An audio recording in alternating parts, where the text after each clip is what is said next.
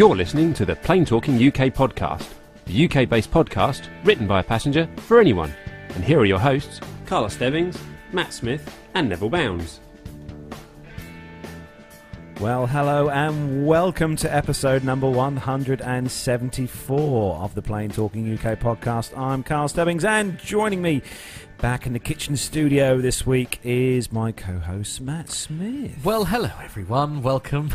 welcome, welcome. 174. Like, we really are munching 174. through We them, are aren't we? getting It's through going to be our we? special 200th episode really I know, soon. I know. It's, it's getting so close.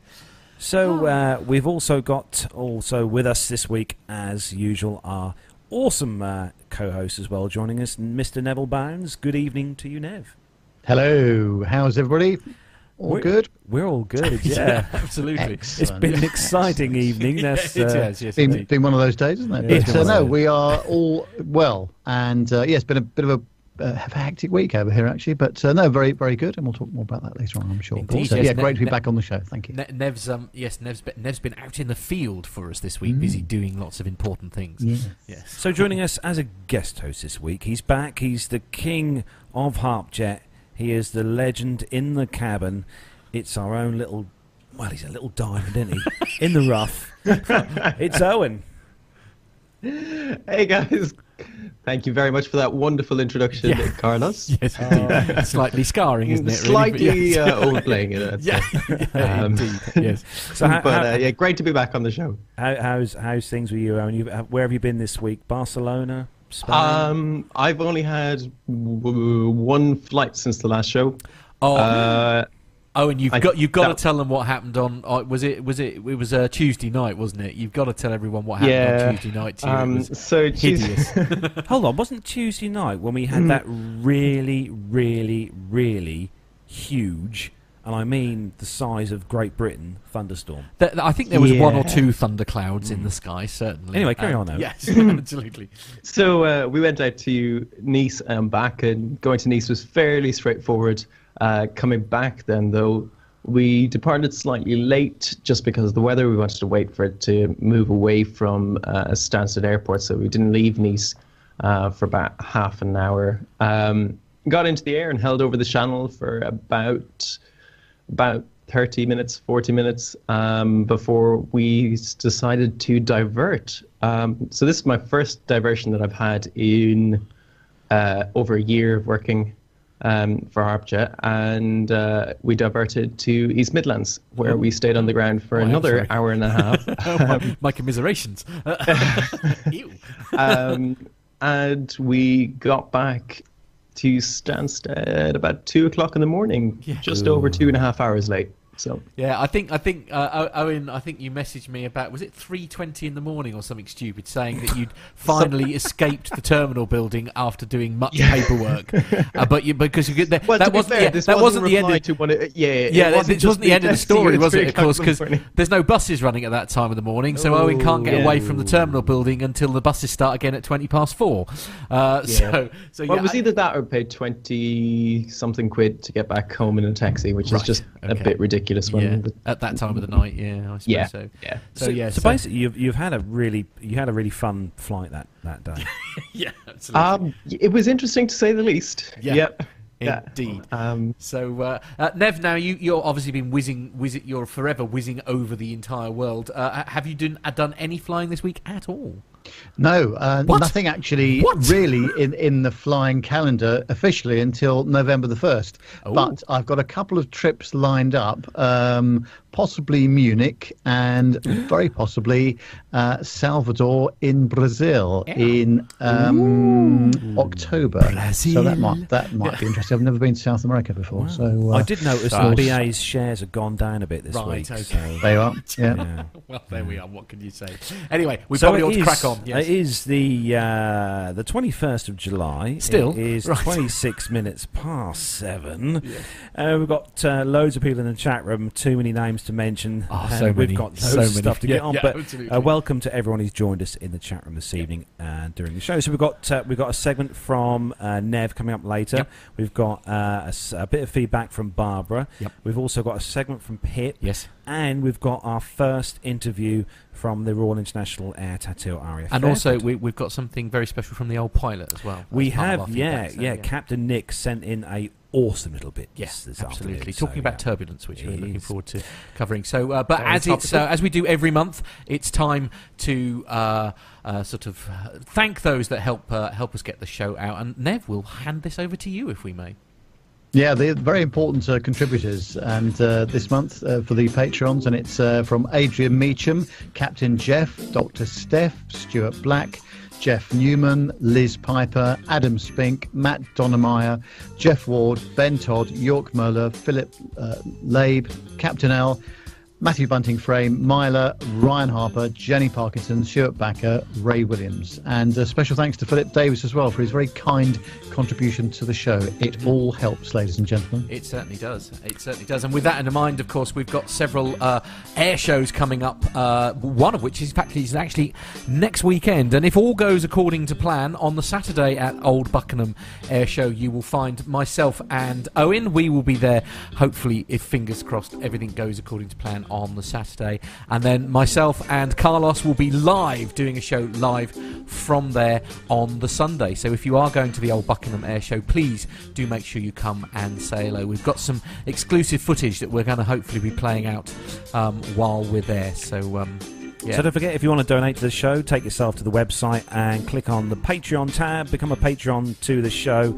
Anything from a dollar whatever you got laying Yeah, around in the absolutely. sofa, down the back of the uh, car seat, or under the mats in the car, or if you've just got a few quid laying around, that'd be awesome if you could donate, and it all goes to help towards the show. Excellent. Well, So we are going to start the show then, as we do each week, with our rundown of the weekly news from around the world and the UK. So if you're ready, Matt, I am indeed, yes. and if you're ready, Nev, Barely. and if you're ready, Owen, I'm ready. let's go.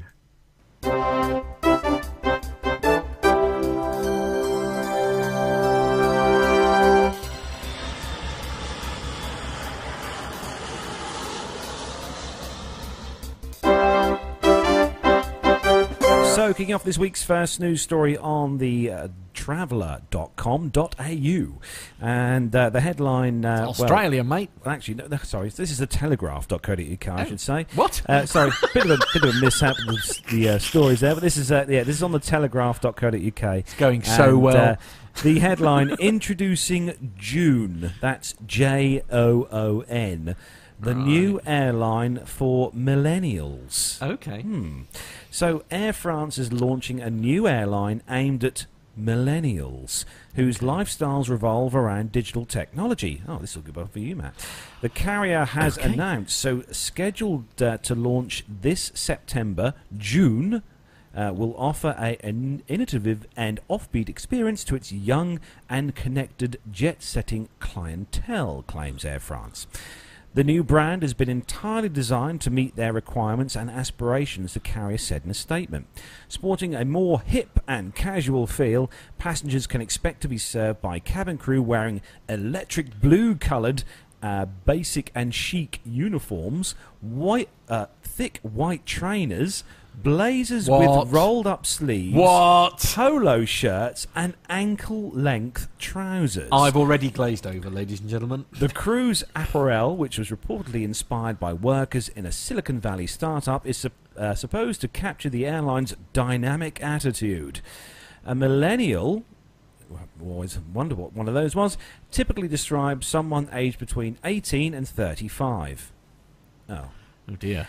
Uh, Oh, dear. though that definition of There's, there's uh, only one person in this know. current environment who fits that brief, sadly. Uh, though that definition has been a source of much debate. Air France told CNN that uh, that 40-year-old passengers would be allowed to fly at Joon. However, it's unclear whether passengers who fall further outside that millennial age bracket will be welcome on board. Oh.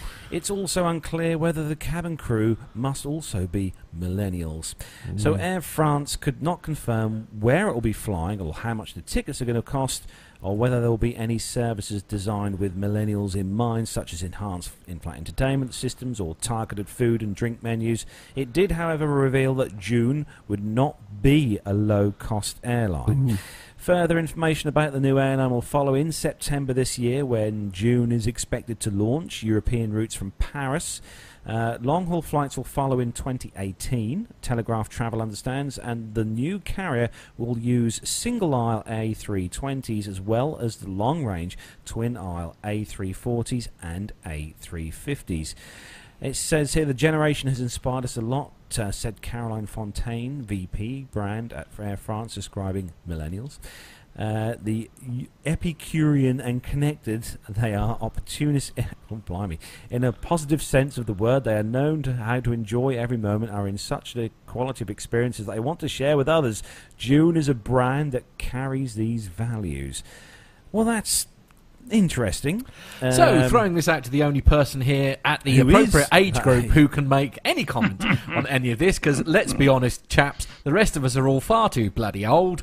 Uh, Owen, uh, now come on, now, now if they're talking about it being uh, like sort of may- maybe the crew, I mean, great news for you. Uh, it just means you might need to brush up on your French uh, if you're going to fly on this particular carrier. But Yeah. uh, I mean, how, how would you Um, feel about? I mean, is is this the outfits that they're talking about for the for the for the cabin crew as well? yeah, yeah. Now, how do you feel about that? Because I don't. I. I think there's there's one really kind of point that that hits me, and it's uh, the point of um, authority and the, the the flight crew and the cabin crew's authority. Hmm. Um, when you're looking at someone who's Yeah. dressed Dress down in- Fridays. Yeah. clubbing gear. yeah. Yeah. Yeah. Yeah, but, well, I was yeah, I was trying to put it uh, more eloquently than that, but yeah, clubbing gear. Yeah. Um, or that that's I don't think that gives an image of authority, or uh, I don't think people will respect their authority as much as they might respect someone else who is in, shall we say, more formal.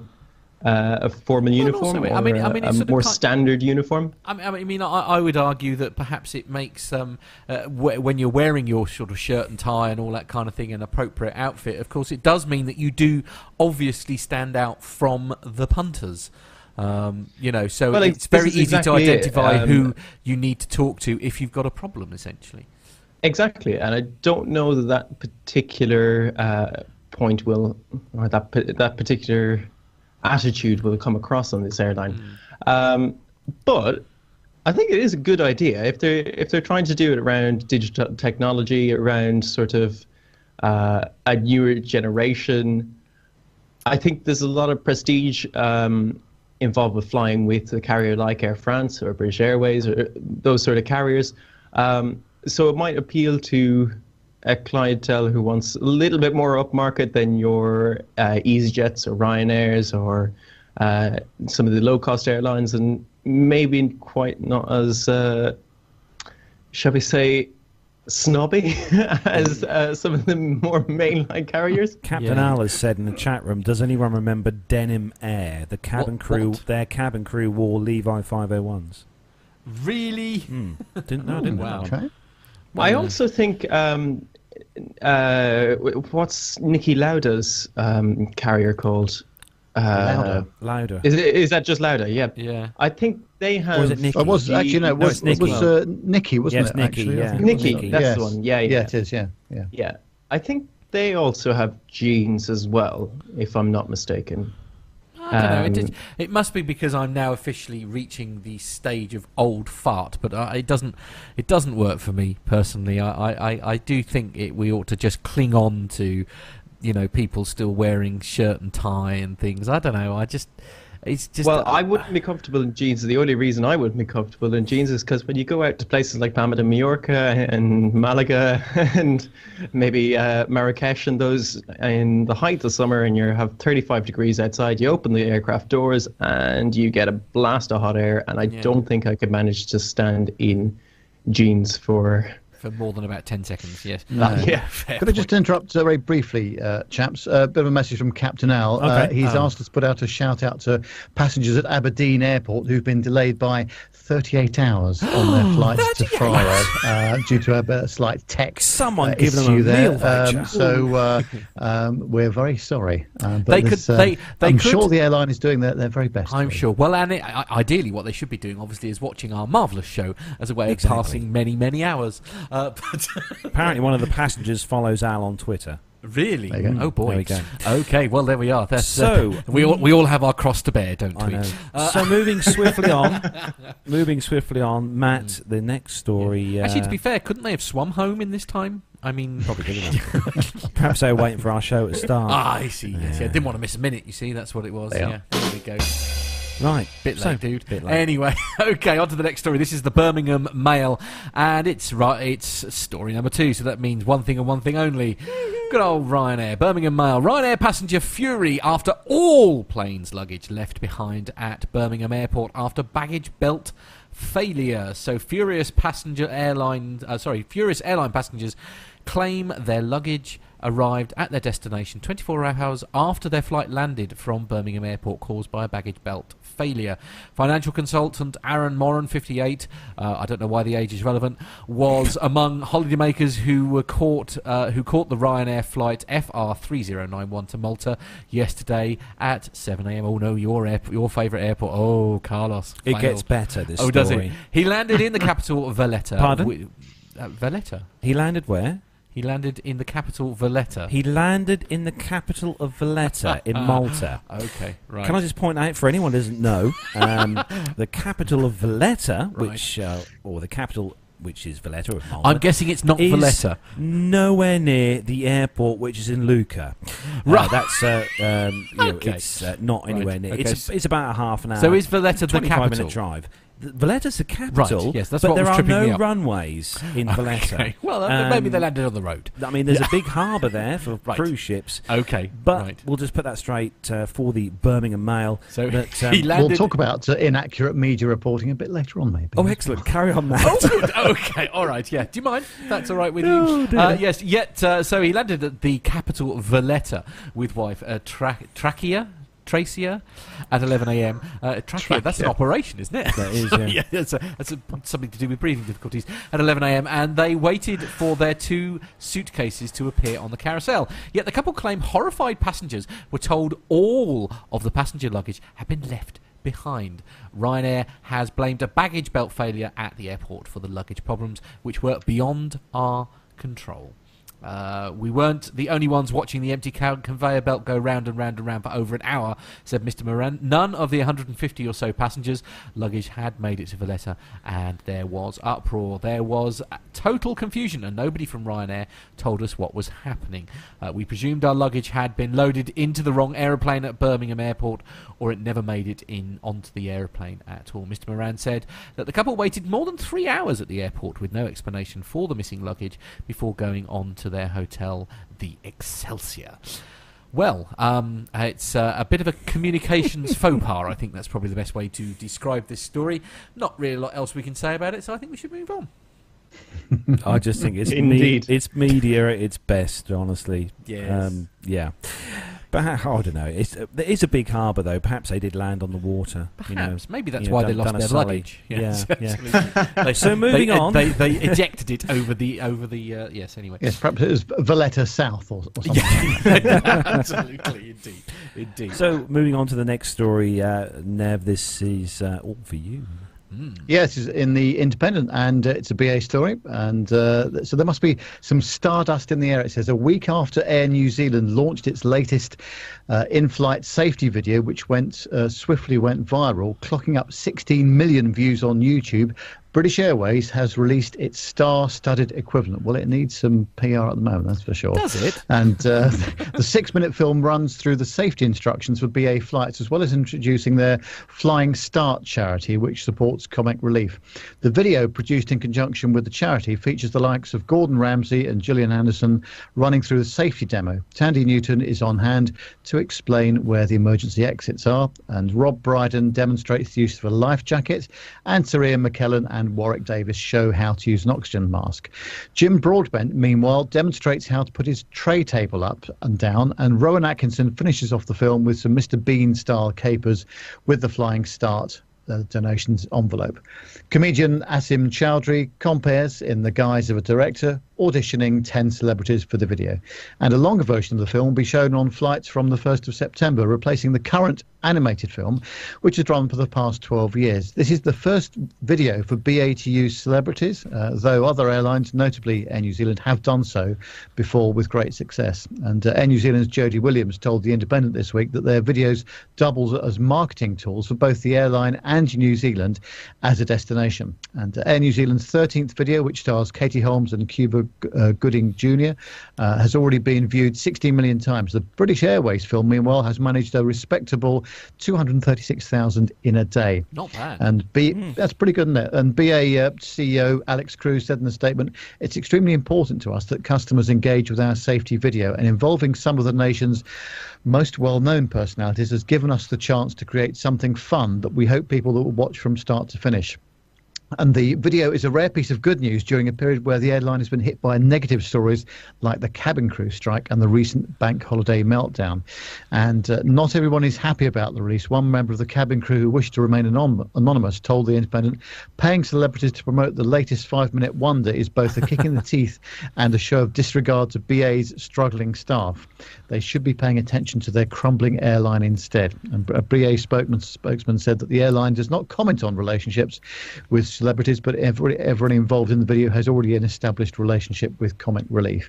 The only thing I would say about this, um, notwithstanding the, all the all the negative comments about it, I think if it's a good safety video, people will actually watch it. And what's yeah. the biggest problem that, mm. that the airlines have? Is people, people not watching the safety video. so I think this is a, a positive uh, move for the airline, and uh, be interesting to see uh, how it goes down. So for those of you watching on YouTube and listening to the podcast, Ooh. here is your opportunity. Then, so let's play it for you now and see what you think. Okay, so you're here to audition for a part in the British Airways safety information video. Can you just look into the camera and give your name, please? Hi, I'm Chiwetel Ejiofor. And have you done any safety videos before? No, only feature films. Well, this could be your big break, okay, mate? So don't mess it up. Shall we get one in the can, guys? Now listen, Chiwetel. There's going to be an auto cue, so you don't have to learn the lines. You just read them. okay, focus. okay, action! Hello. We will now demonstrate the safety features on this aircraft, and your attention is essential, as these may differ from any aircraft that you've flown on before. Hmm, bit of a show-off. Take care your hand baggage does not block the aisles or exit. It must be put under the seat in front of you or in an overhead locker. Place items in the locker carefully as they may fall out and injure someone, especially if it's a bag full of duty-free goods, darling. Actually, sorry, that was meant for Joanna Lumley. Muppet. Sorry. In the case of an evacuation, you must move quickly to the closest usable exit, taking absolutely nothing with you. And I mean nothing, sweetie. Yeah, that's another one of her lines. Me. You. Sorry, um, action. All exits are clearly marked and are being pointed out to you now. Please take a moment to locate your nearest exit, bearing in mind this may be behind you. Wow, that was beautiful. Oh, thanks. I'm no, seriously, that bit about the nearest exits, really powerful. Please, carry on, Sandy. Thandie. Thandie. Sorry.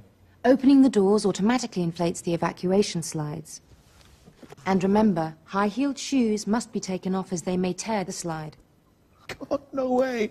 Designer shoes, like me. We're so like soulmates. We should, we should hang. No. Cool. If the cabin air supply fails, oxygen will be provided. Masks like this will appear automatically. Stay in your seat and pull the mask towards you. Place the mask over your mouth and nose like this and breathe normally, adjusting the band to secure it. Please note that the bag may not inflate. In all the washrooms, Club World and First cabins, you may need to pull on the colored streamer to release the mask. And please, please, do make sure your own mask is fitted before helping anyone else. That was so wonderful. Oh. You know, you'll get the pass. Do you think so? I hope so. Next. Right, pay attention, please. Your life jacket is underneath or beside your seat. If required, please remove the jacket from its container and pull it over your head. Pass the tapes around your waist and tie them securely in a double bow at the side and thus a double bow. To inflate, pull the red toggle as shown. When you see a red toggle, that's definitely the toggle to tug. Now, the air in this rather wonderful jacket can be topped up by using this neat little mouthpiece. There's also a charming whistle and light combination for attracting attention, should you be one of those people who enjoys attention. And please, fairly obviously, do not inflate your lovely life jacket until you've actually left the aircraft, at which point, toggle up, inflate away, and whistle all you like. Okay, so Jim, I'll read the line, and then when I do the nod, you do the action. Okay, yeah. Okay, please now ensure that your seat is upright and in the takeoff position with armrest down. Your footstool and video screen are stowed if you have them, and your table is folded away.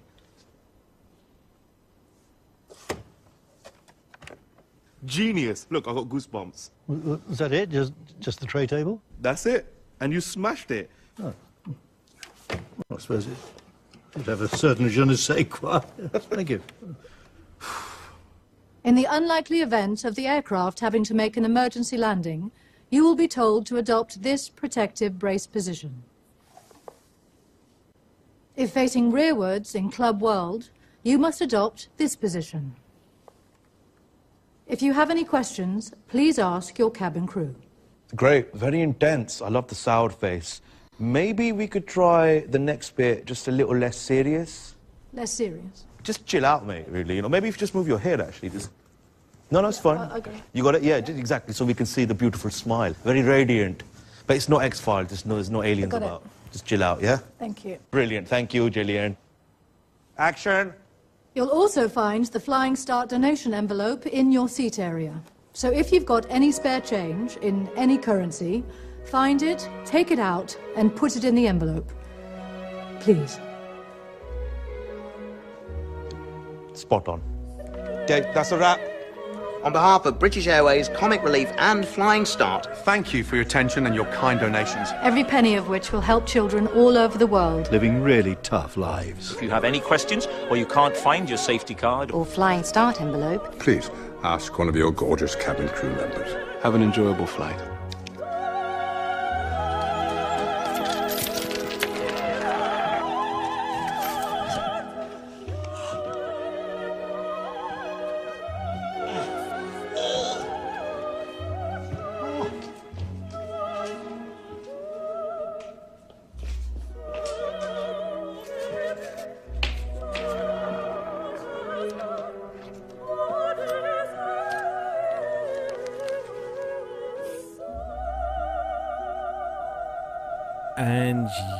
Lane Street, Gillian Anderson is British. She is, yes, I'm afraid so. Now, uh, it's fair to say we were watching the chat room while that was going out, and I think it's fair to say it's very much split opinion in the Hmm, chat room. There are some that like it, there are some that don't like it. One thing I have learned is nobody likes Gordon Ramsay.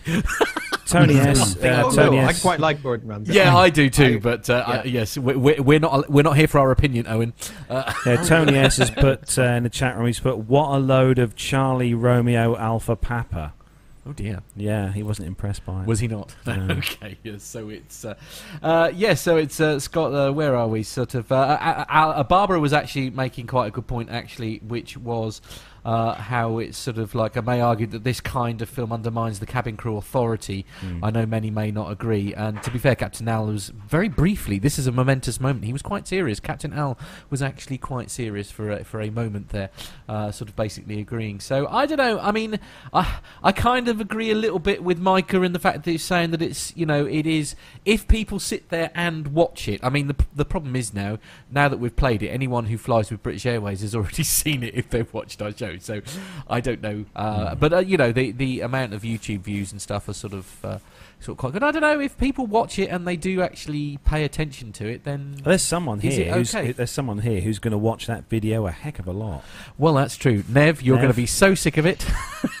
well, they, they've got to do something, haven't they? That, that, you know, they just cannot get people to watch the safety video in general terms. And if I'm on a A320 of BA, there's probably more than 85% of the people mm. that aren't watching it. So they have to do something. Is this the is this a step in slightly too far? Possibly. Um, We'll have to see how it's I mean, it's received worked- it's in you know, three or four New months' time, Zealand. maybe. It has, but it's, uh, the it's trouble- worked for New Zealand. But is it not because now everybody's going to be basically everybody's going to compare it to the With Air, New Zealand, video yeah, because yeah. they did this sort of thing First. first, where they did like Yeah. the Hobbit video and all that kind of Yeah. thing. I mean, so they were really the people that sort of did it They were the pioneers. Yeah, indeed, pioneers. Uh, yes. Oh, uh, J- uh, I do think it is a bit long, though. Um, it's quite I- long. It, Yeah. it, it's a very long safety demo. I mean, they're going to have to le- start it the very second that everybody gets in the cabin, aren't they? So that it's ready for, t- like, so they're ready for takeoff. But uh, uh, good news, by the way, Owen Gordon Ramsay is great. That's from Jonathan Warner, but he does Oh, yeah. sort of quantify that, saying maybe it's because I also get quite angry in the kitchen. So maybe it's kind of a double-edged sword that one. Um, but uh, BA is uh, scones, jams, clotted cream, and Pimm's. That sounds nice. Yes, I like that. Yes, uh, it's uh, yeah. So it's um, what's that? Good to hear that. Oh, good to hear the return of the Peel Fisher music, of course, which is the track that they used to use. Yeah, yeah. What was what was Well, that? yeah, that's my thing. You know. You were right there. Mm, Have you just trod on karaoke. Poppycat or Yeah. something? So moving on to the next story, then Okay. getting on back to the aviation Yeah. theme. Oh, Miss- right. Oh, Mr. nice. Owen, Yeah. this uh, next one is for you. Um, so this one is from the dailymail.co.uk and it is uh, it says 30 bullets are found in an American Airlines worker's What? carry-on bag after he flew from the US to Japan. Bear in mind, this is the word after he flew. Oh, good. Yeah, this is uh, slightly worrying. An American Airlines flight attendant was stopped flying uh, from Japan to the US carrying 30 bullets in his hand luggage after he forgot they were in his bag. As you do. Police at, at Tokyo's Narita International Airport stopped the man as he was due to board a flight back to the United States. The flight attendant, who is described as a US national in his 50s, claimed he was unaware he was carrying the rounds in two magazines. Worryingly, he had carried the ammunition in his hand luggage on the outbound journey as well. Security officials in the American airport, which has not yet been identified, failed to intercept the loaded magazines. Airport police They were in a official- uh, magazine. Oh my god! Right. I, I'm, I'm sure. I'm, I'm assuming it's a, a a magazine of bullets. Yeah, well, this is like it. a- yeah, Not- not a Yeah, no, publication. No, no, not a, No. a publication involving ammunition. No, no, no, no. Indeed. Yes, eh, eh, because if it is, the Daily Mail have got completely the wrong end of the stick of this story, which is not going to be the first time that's ever happened. Let's Never be happened honest. before, is it? Yeah. No, no, no. Yes, they're, they're another quality publica- publication, if I recall. Nev, is that correct? Yeah, that's it. Anyway, carry on, so- Sorry, Owen. Um, airport police official Masatoshi Ito said the man I'm forgot he was carrying. so glad you've got this story. that having live rounds in your hand luggage is against U.S. law. Police released the man later uh, Saturday as he posed no danger of destroying evidence, Ito said. The man and the airline also promised to co- cooperate in any future investigation. Police are still investigating how bullets were undetected when he arrived at Narita and went through customs. American Airlines said in a statement that the crew member headed to Dallas after his release, but refused to disclose details of his flight out of the US. The airline also declined to comment on how a crew member might have walked through the US security checks. US airports are stepping up baggage checks for passengers flying in from overseas. Police are also considering a possible violation of the Japanese gun and sword control law, but the flight attendant was not charged with any crime.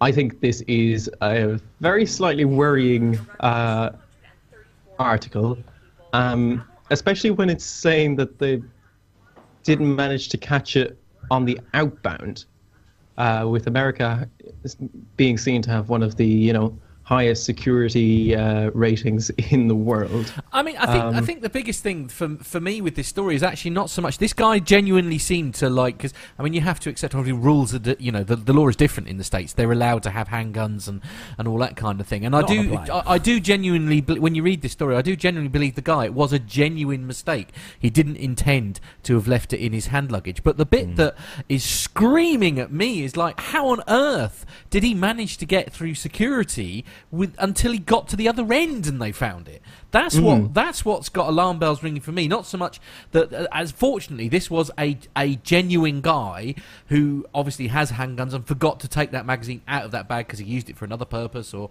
or whatever. But to get to the other end before somebody finds it, having been through what, as you say, is supposed to be the most intense security experience you'll ever come across, especially in the states. I mean, Yeah. that's, it's it's it's worrying. Also worrying is uh, the fact that it says U.S. airports are stepping up baggage checks of passengers flying in from overseas. Mm-hmm. Yes, maybe they it should looks start like at they're trying first. to shift the blame a little bit. Yeah, Uh, yeah. Indeed. But I- I'm not too sure that that's the right approach. Hmm. Yeah, funny one there. I'd like to point out as well, just a bit of um, bit of thing here on this story that the pictures they've used. I know, I know. I'm not putting I them know. up. Just moving on. the, the, the pictures are, are, are like uh, of American Airlines aircraft, but in the livery that's right, good. a bit out of date. Okay, fair enough. Just just as something. Uh, it's a story. It's a picture that they had on file. It's Uh, Associated Press pictures, so yeah, Okay, yes, okay, fair enough. No, I know.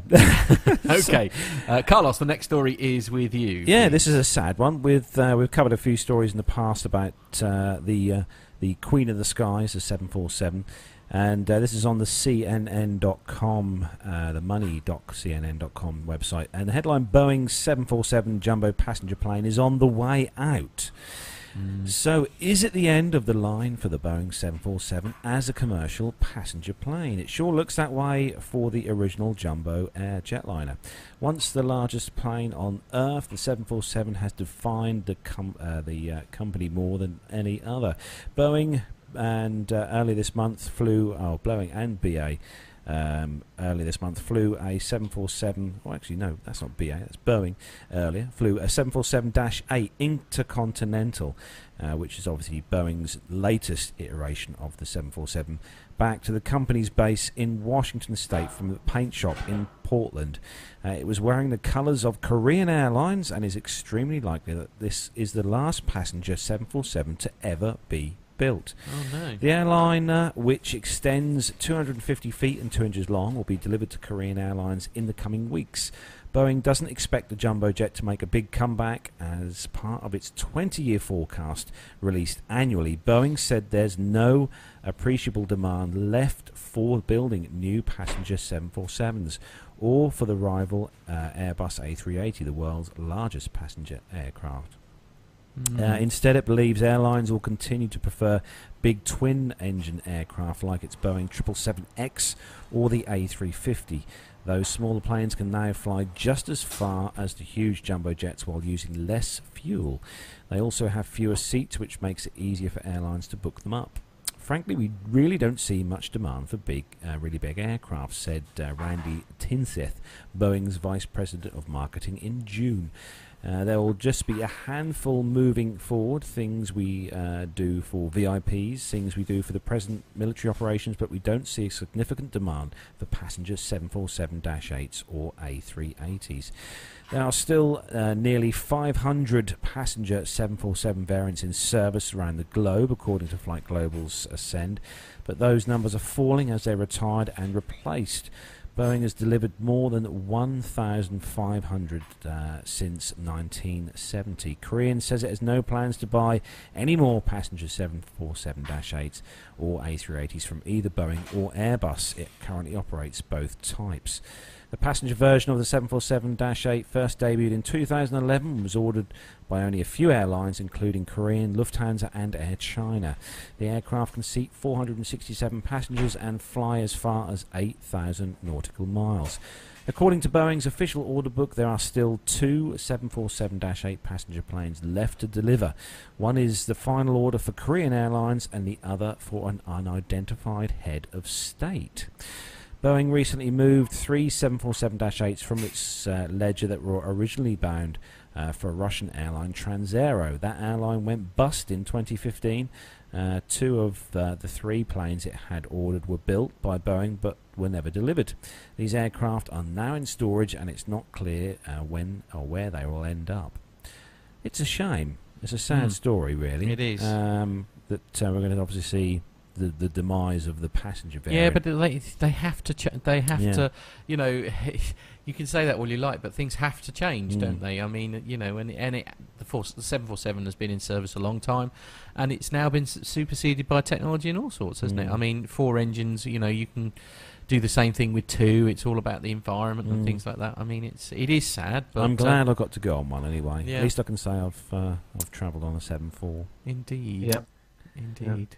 So moving on to the next story, we Yep. better move on swiftly. This Yes. one is for you, Matt. Yes, indeed. This is on the Australian Business Traveller. On what has been billed as an exclusive by this particular publication, it says Malaysia Airlines plans to bring forward the start of its Airbus A350 flights to London from London to ja- uh, Try that again. Malaysia Airways plans to bring forward the start of its Airbus A350 flights to London uh, to January 2018, but is putting expansion to other European cities on hold. Oh, well, that makes a change because it's usually London that misses out.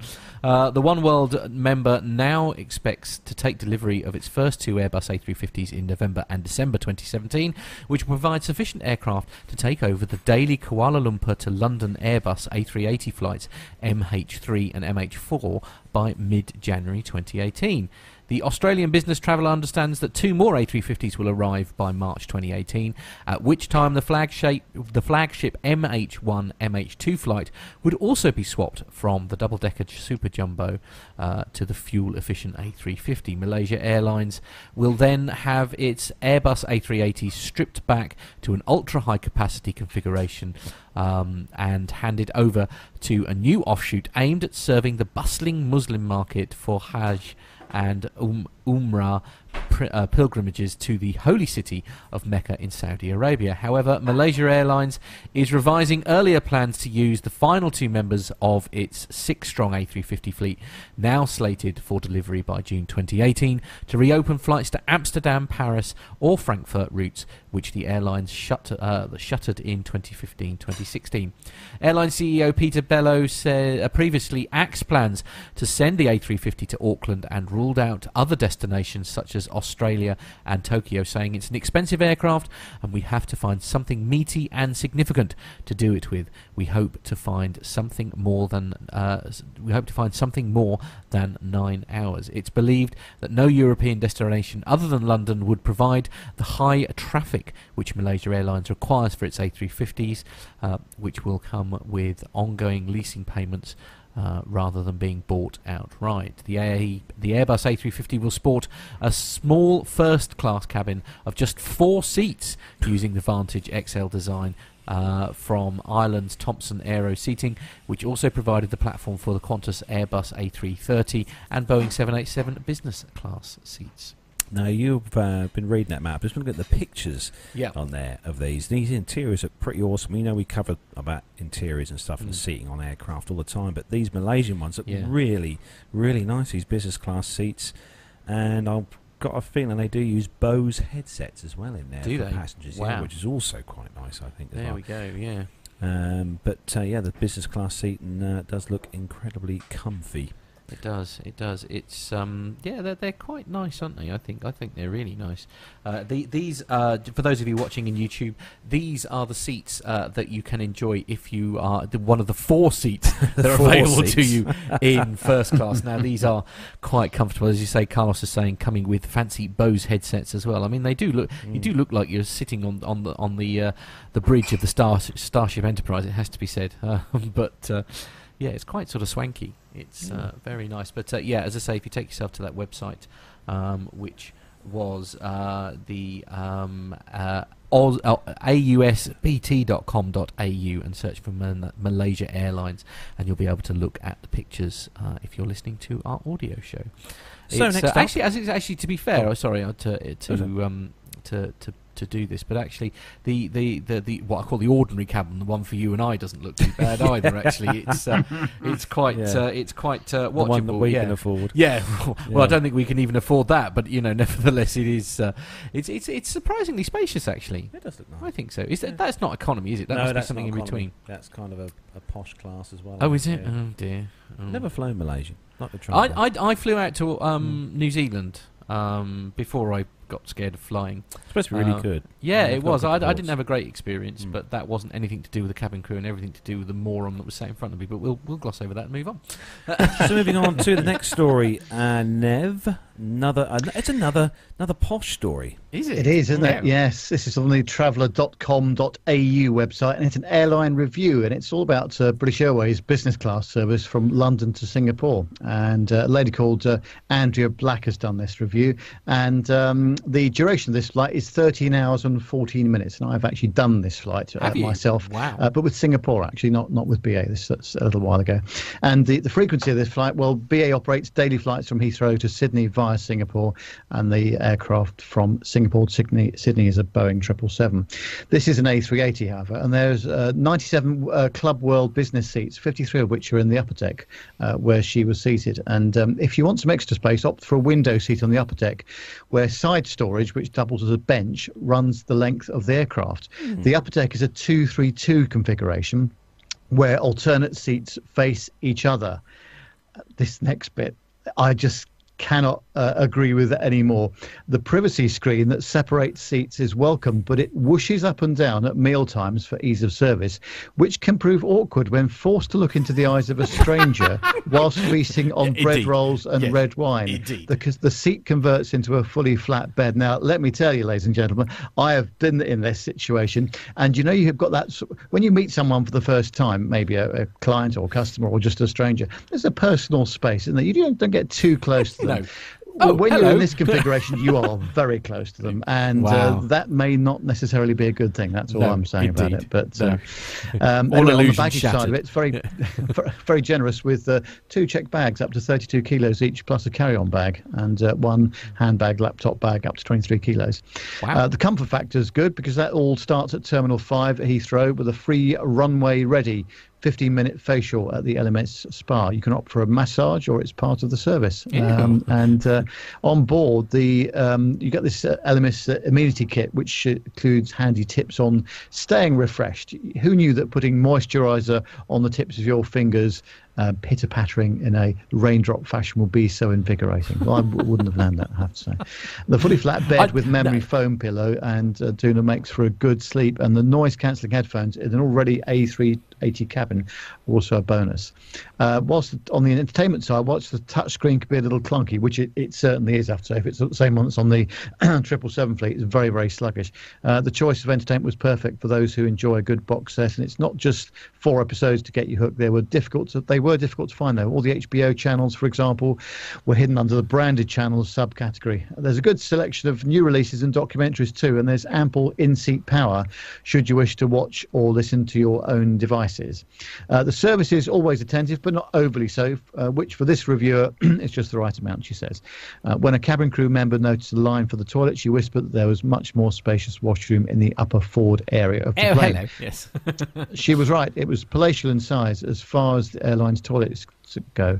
Use this one for changing into pajamas, but it's strictly bring your own. Unfortunately, BA doesn't dole them out. Uh, on the food side of things, from the welcoming Bucks Fizz to the seared fillet of, fillet of British beef with honey roasted parsnips, the food and beverage experience was excellent. The menu features fresh to farm to tray table fare from the Severn and Wye Scottish salmon and Cumberland pork sausages to brie from the Cotswolds.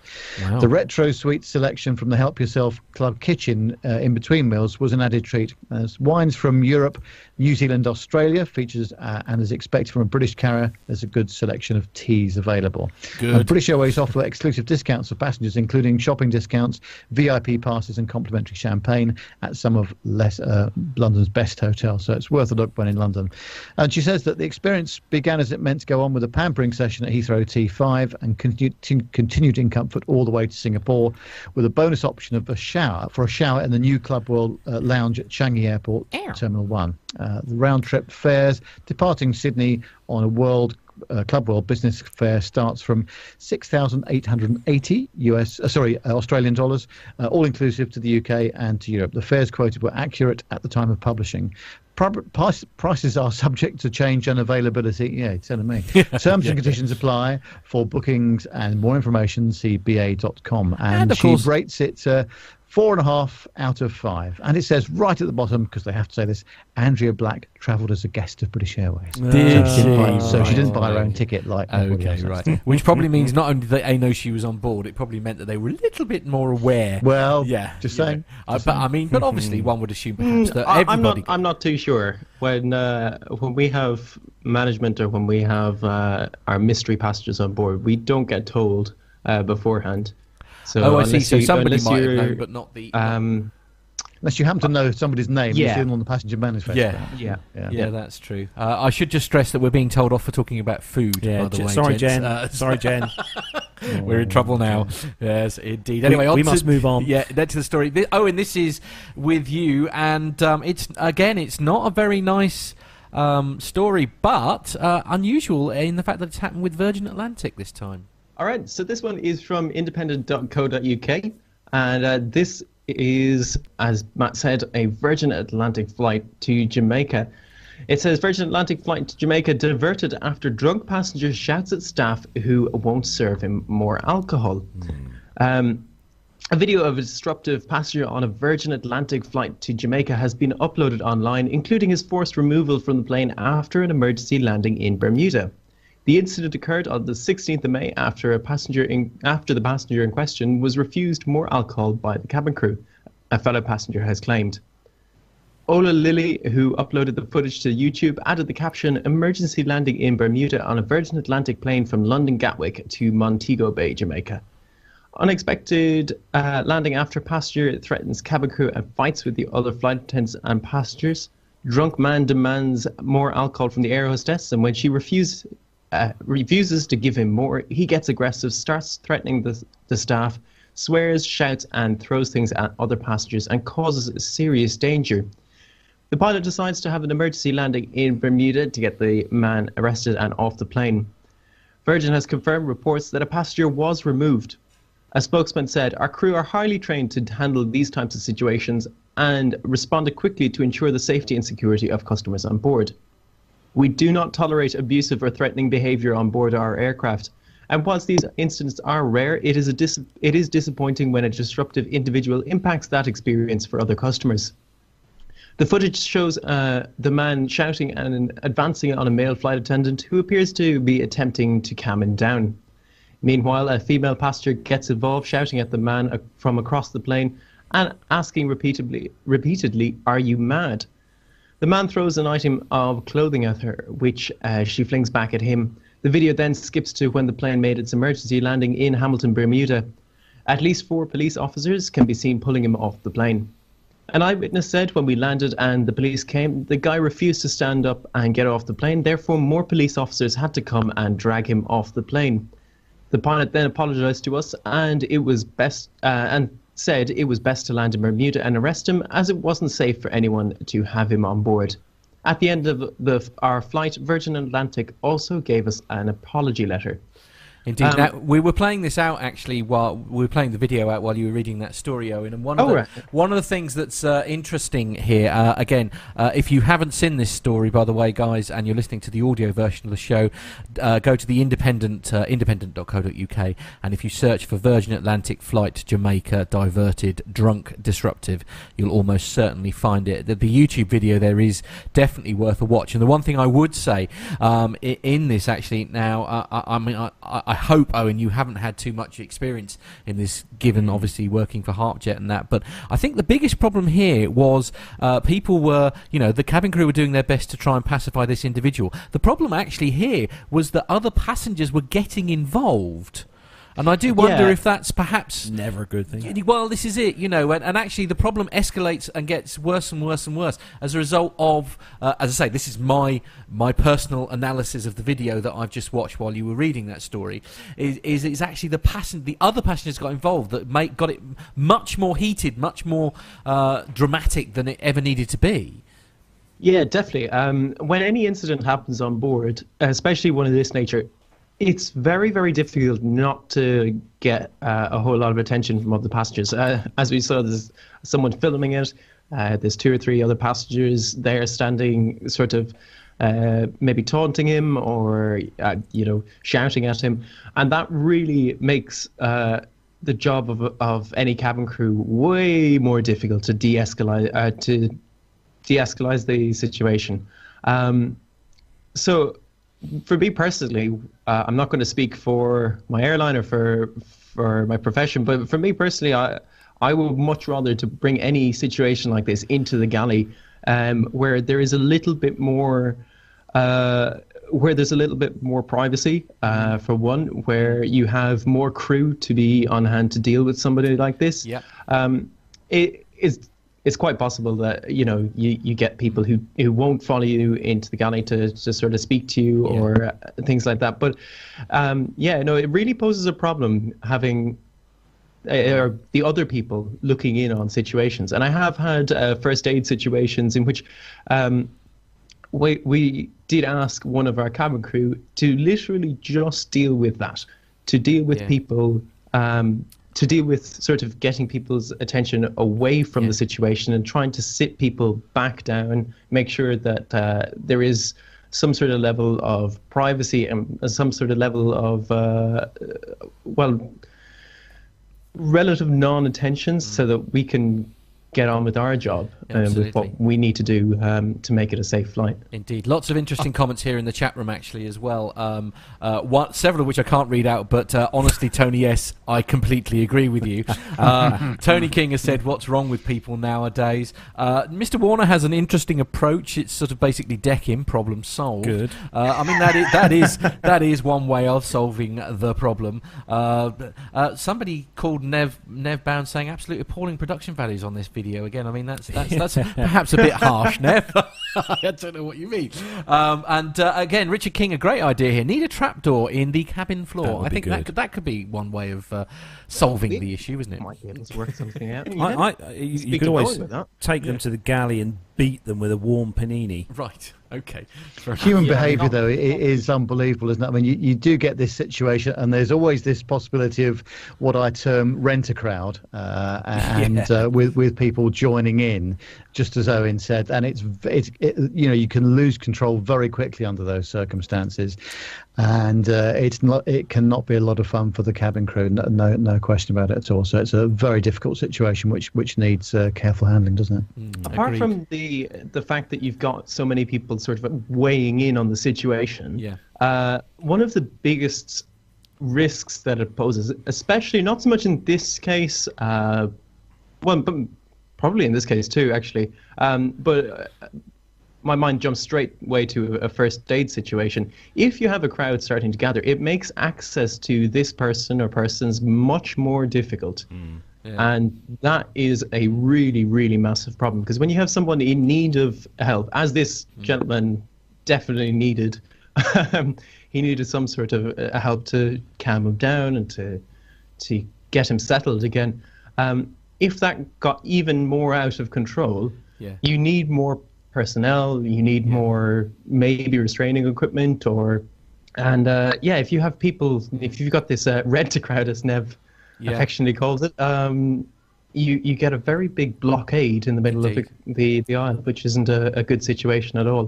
But yeah, very well done to the cabin crew who uh, obviously managed to get this guy sat down and good uh, decision to divert, I think. Indeed. A, a couple of quick points uh, uh, from the chat room, and then we must move on, obviously, because we've got a very busy show today. Uh, Barbara Parish has said this is why cabin crew need to show their authority from the start with their safety demo. It's a slippery slope. Otherwise, you encourage passengers to get involved when they shouldn't.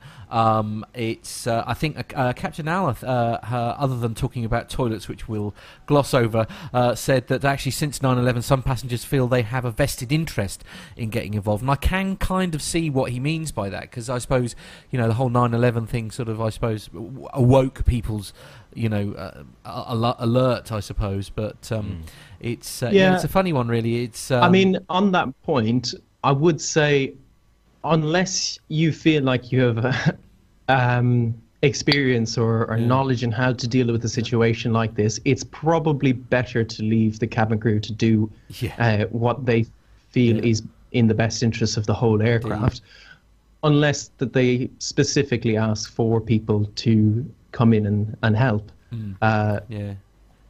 Uh, Yeah. T- Tony says uh, they, they banned smoking uh, on a plane. Why not ban the alcohol too? Somebody else actually said uh, Yeah, they're not really going to do that purely simply because they just make too much money out of it. Uh, yeah, um, my, my paycheck would certainly go down. yeah, indeed, absolutely. Uh, Matt Caton says just give him another drink until he passes out. That's another approach. Uh, you know, Matt, but to be fair, to- Matt would take his own beer on well, board. that's true. Yeah. Indeed. Anyway, look, come on, guys, we must move on because we are running out of. Time. So next time. story, So- moving on. Uh, as we all know, Emirates is a huge airline in the world and a big player with many aircraft. so the next story on the ArabianBusiness.com headline: Emirates poised to announce Dreamliner deal with Boeing. Uh, so uh, Emirates is in the final stages of placing an order with Boeing for the 787 Dreamliner, reports Alige, as it prepares to launch a landmark partnership with low-cost carrier Fly Dubai. Emirates is believed to be in the market for between 50 and 100 mid-sized Good wide-body aircraft to fly medium to long-haul routes. The order is likely to be uh, for a mix of 787-9 and Dash 10 models, according to Aviation Press. The Dubai-based airline has been reportedly uh, reportedly been trying to decide between the A350 ugh, and the 787 Dreamliner to replace some of its aging fleet. However, the company has refused to comment on when it may sign a deal. An Emirates uh, spokesperson does, uh, declined to divulge further information, saying on Wednesday this week that we regularly look at our fleet requirements and will continue to do so as we grow. For the moment, our priority is to optimize the usage of both fleets in order to meet customer demands. Saj Ahmad, got that one right. Very good, well done. A consultant at Strategic Aero Research wrote on his website that the Dreamliner decision was a done deal with Boeing. He told Arabian Business uh, Emirates is going to buy 787s. That much is assured. Emirates has never reord- uh, reordered a jet it cancels. It cancelled the A340 600s in 2006 and never brought it after that. It ditched the A350 900 and A350 1000s in 2014 and they wouldn't dump them only to buy them again and lose lucrative delivery positions. Fact is, the 777X is more capable versus the A350s and adequate to replace the A380s too, meaning that the 787 is a natural fit and Boeing has far more uh, propensity to provide slots for Emirates, which Airbus does not, given the current product, uh, pro- product snafus on the A350 line. Uh, the deal would certainly be a coup for Boeing. Emirates cancelled its A380 order in 2014 after expressing concerns over the aircraft, and Airbus has since been forced to po- postpone delivery of new jets. Ahmad said add, added that uh, pricing for Dreamliners was aggressive. Uh, at the moment, due to backlogs at Boeing plants, uh, that is why I believe Emirates will bite the bullet soon and not let uh, get left out of the 787 customer base. Dreamliners are also thought to fit well with Emirates and Fly Dubai's new codeshare partnership announced this week as well. The agreement includes uh, increased schedule ali- uh, alignment and network optimization for more than 200 destinations served by a combined fleet of 380 aircraft, the two airlines said in a statement on Monday. So awesome news for Boeing if this does go through, because obviously Emirates are a huge airline, and uh, it's uh, yeah, it's it's big. They, I mean, they're going to go from being the biggest A380 um, owner. Uh, to being probably the biggest uh, Dreamliner owner at this rate, I think. Well, yeah, that's true. Uh, so true. moving on to the next story, especially uh, special story chosen uh, just for Matt. This one because really? he uh, is a great fan of this particular aircraft Right, okay. manufacturer. Now, now this is on the what I can only describe as the Wichita Wichita Wichita Eagle, Wichita Eagle. Sorry, that's easier for you for you to say. And uh, it's uh, the headline is Bombardier marks global 7,000 flight test milestone. That'll be Bombardier. Uh, uh, Bombardier business aircraft has surpassed 500 hours of flight uh, testing with its new global 7,000 business jet. The company said Monday the 500 flight hours have been accumulated between three global 7,000s uh, based at the Bombardier, test, flight test center in Wichita. The fourth and fifth global 7000 test aircraft are, the, are in final assemb- assembly, Bombardier has said. With more than 500 flight test hours already logged, the program's development and certification schedule is on track, said uh, some name I can't pronounce. But they are nevertheless the senior vice president of Global 7000 and Global 8000's programs, said in a news release our, release, our confidence level is high as we accumulate more flight hours and push uh, towards entry uh, entry into service in the second half of 2018. The Montreal-based company also announced that assembly of four Global 7000s for customer deliveries is underway. The 72.8 billion million dollar jet will be Bombardier's latest, largest and will have the longest range. It will have a maximum seating of, for 19 passengers and a crew of four, and a maximum range of 7,400 nautical miles with eight passengers. The Global 7000's passport engines, jet engines, are assembled at GE Aviation's uh, City plant. Uh, now, this is um, a mega jet. This is you Yeah. know, one of those really really nice biz jets um, Yeah. um, developed by Bombardier or Bombardier. Uh, right, And yes. uh, if you want to, these se- global seven thousands, they have a list price. Obviously, no one pays the list price, Matt. But if you want to buy one of these, because I know you love these. Yeah, I, I, I can't wait. Yeah. Um, if you've got a spare seventy-two point eight million dollars um, laying around, you can uh, Right. grab yourself one of these uh, global seven thousands uh, off the rack, and uh, they do look pretty awesome. If you look on um, on Bombardier's website as Yep. well, they've got some awesome pictures of the global seven thousand. So check that out. And the reason why I was being so sensible about this is because whilst Carlos was at Riyadh, I was very kindly sent this particular video. See the aircraft come through there, doing around about 240 knots, and uh, you can see the There we are. Thank you, Jonathan Warner. That's why I was trying to be well behaved. So there we are. I Sorry. didn't know you had that. yeah, Oh, uh, I- no. and he'll probably kill me for playing that out because I didn't ask his permission. So I'm sorry, Jonathan, but I couldn't resist. Oh, Mr. There- Warner, you legend, you absolute Sorry about that.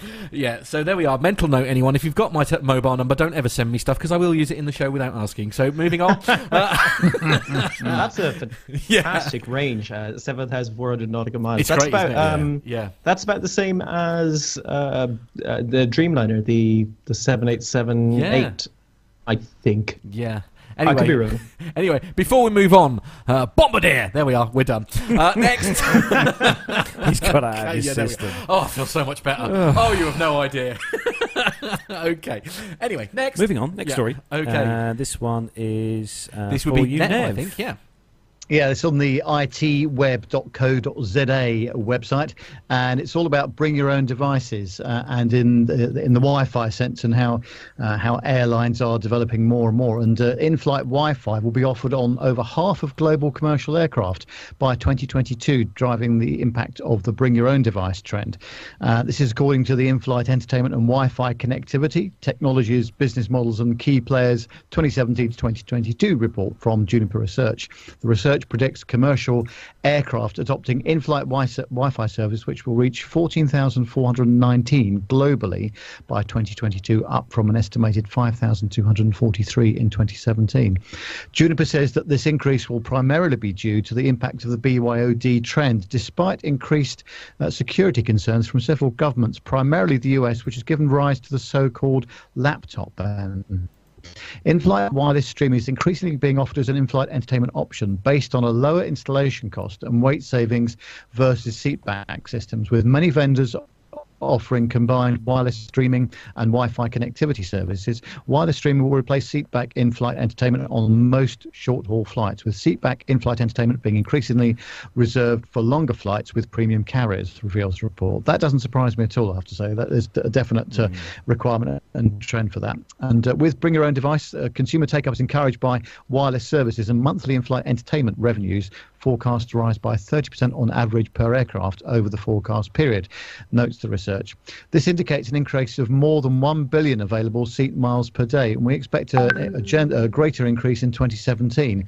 Several major airlines decided on Wi-Fi systems in 2016 with plans to roll them out in 2017, whilst others have already begun a rollout. Comparing 2016 to 2017 shows that there's been a dramatic, dramatic shift away from basic Wi-Fi systems to faster systems, signaling that airlines are listening to to customers' feedback to improve Wi-Fi connectivity. And uh, Emirates has made significant investments in our uh, into uh, our in-flight connectivity. Uh, in-flight Wi-Fi usage already popular from the start has grown tremendously, and the uh, the new in-flight Wi-Fi plans reflect Emirates' commitment to continue providing this as a free service for as many customers as possible, especially to our most frequent flyers. It says the Emirates VP and COO, and I, I think we're just going to be seeing more and more of this, and, and fewer, um, you know, seat back Seat back, systems yeah. because of the, of the, of the weight penalties uh, and the complexities This, of this of is a them, good I idea. I, I think this is a really good idea. I, I've used this on on uh, Delta. Uh, Mm. Delta have have got this use this system on their aircraft, a lot of their long haul stuff, and uh, it's good. But I, what I, th- I think airlines need to do if they're going to start to roll this out on, on fleets of, of various size aircraft, albeit from narrow body to the long range stuff, they need to be a kind of um, a one kind of slot fits all kind of adapter on the backs of the seats, a kind of adjustable hmm. holder, you know, for your tablet or your phone. I think that there needs. I know there is some systems on some aircrafts where some of these have been kind of put in place. Yeah. But if they're going to do this, there needs to be like a, a rolled out thing where you can put your, you know, pull the little uh, Yeah. things apart, put your tablet put your in, tablet in, yeah. and then you know. But you see, everybody's carrying a tablet with them anyway. Mhm. That's the daft thing. But they're all different sizes, They're all, aren't yeah, okay, they're all Yeah. different sizes. But actually, because to be honest, because I flew United, I don't know if I mentioned at all. I flew on a seven five seven three hundred that I really enjoyed. Uh, anyway, um, uh, on the way out, I ended up using. I was using the screen um, that was built into the back of the seat, and the the picture quality and the audio were absolutely abysmal. um, uh, but so coming home, I actually fully charged my tablet, knowing it would last um, the entire flight without me having to charge it up or anything. And I ended up watching because it, it had the facility you could use the Wi-Fi and then download the same amount of films and everything to watch while you were going along. And I did that, and it was much better. The picture quality was really good. The audio was clean. Uh, it w- it was great because I got a really weird sort of whir stroke hum that was quite sort of hypnotic and almost tinnitus like by the time I got to. As no one, I think it's probably why I was so poorly when we got to the other end because I I got into some kind of hypnotic trance that I never got out of. But uh, yeah, I- it's. but I- uh, I, I think it is the way. Yeah. I think it's the way it's, It's going to it's a go. good idea. mean, have you have you had much experience of this, Nev, or are you too busy working when you're uh, sort of Uh, no, I, I've not yet been on any aircraft with Wi-Fi actually, so uh, I'm Wow. hoping to do that um, later in the year somewhere. But uh, this has got to be the way forward, isn't it? Because Yeah. the um, I don't think that the seatback systems are, are that great. I know you know Panasonic and, and other manufacturers are, are huge suppliers to, to the airlines uh, for, for their systems, but it's uh, it's not that great. And as you say, your own tablet experience is normally far better than what you're getting uh, Yeah. in the seatback. They tend to be quite sluggish, don't they? In the in the seat backs, they tend to be very, very slow and very unresponsive, especially the touchscreen pads. To be fair, this Um, this yes. one at um, this one on the United flight, the it responded fine. It was working absolutely fine. But as I say, it was picking up so much so much interference because I had the these lovely uh, headphones that I'm, I'm wearing now that uh, I got for a birthday present, and the sound because they're these fancy Shure things, and the sound quality is incredible.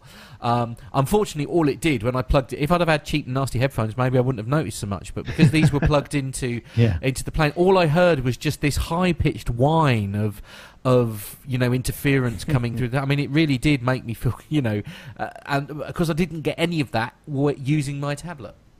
But, Yeah, uh, there are some uh, carriers that are doing this, you know, fr- right from the the get go. Air Canada Rouge is one of them. Um, when they started up, I think was in 2012.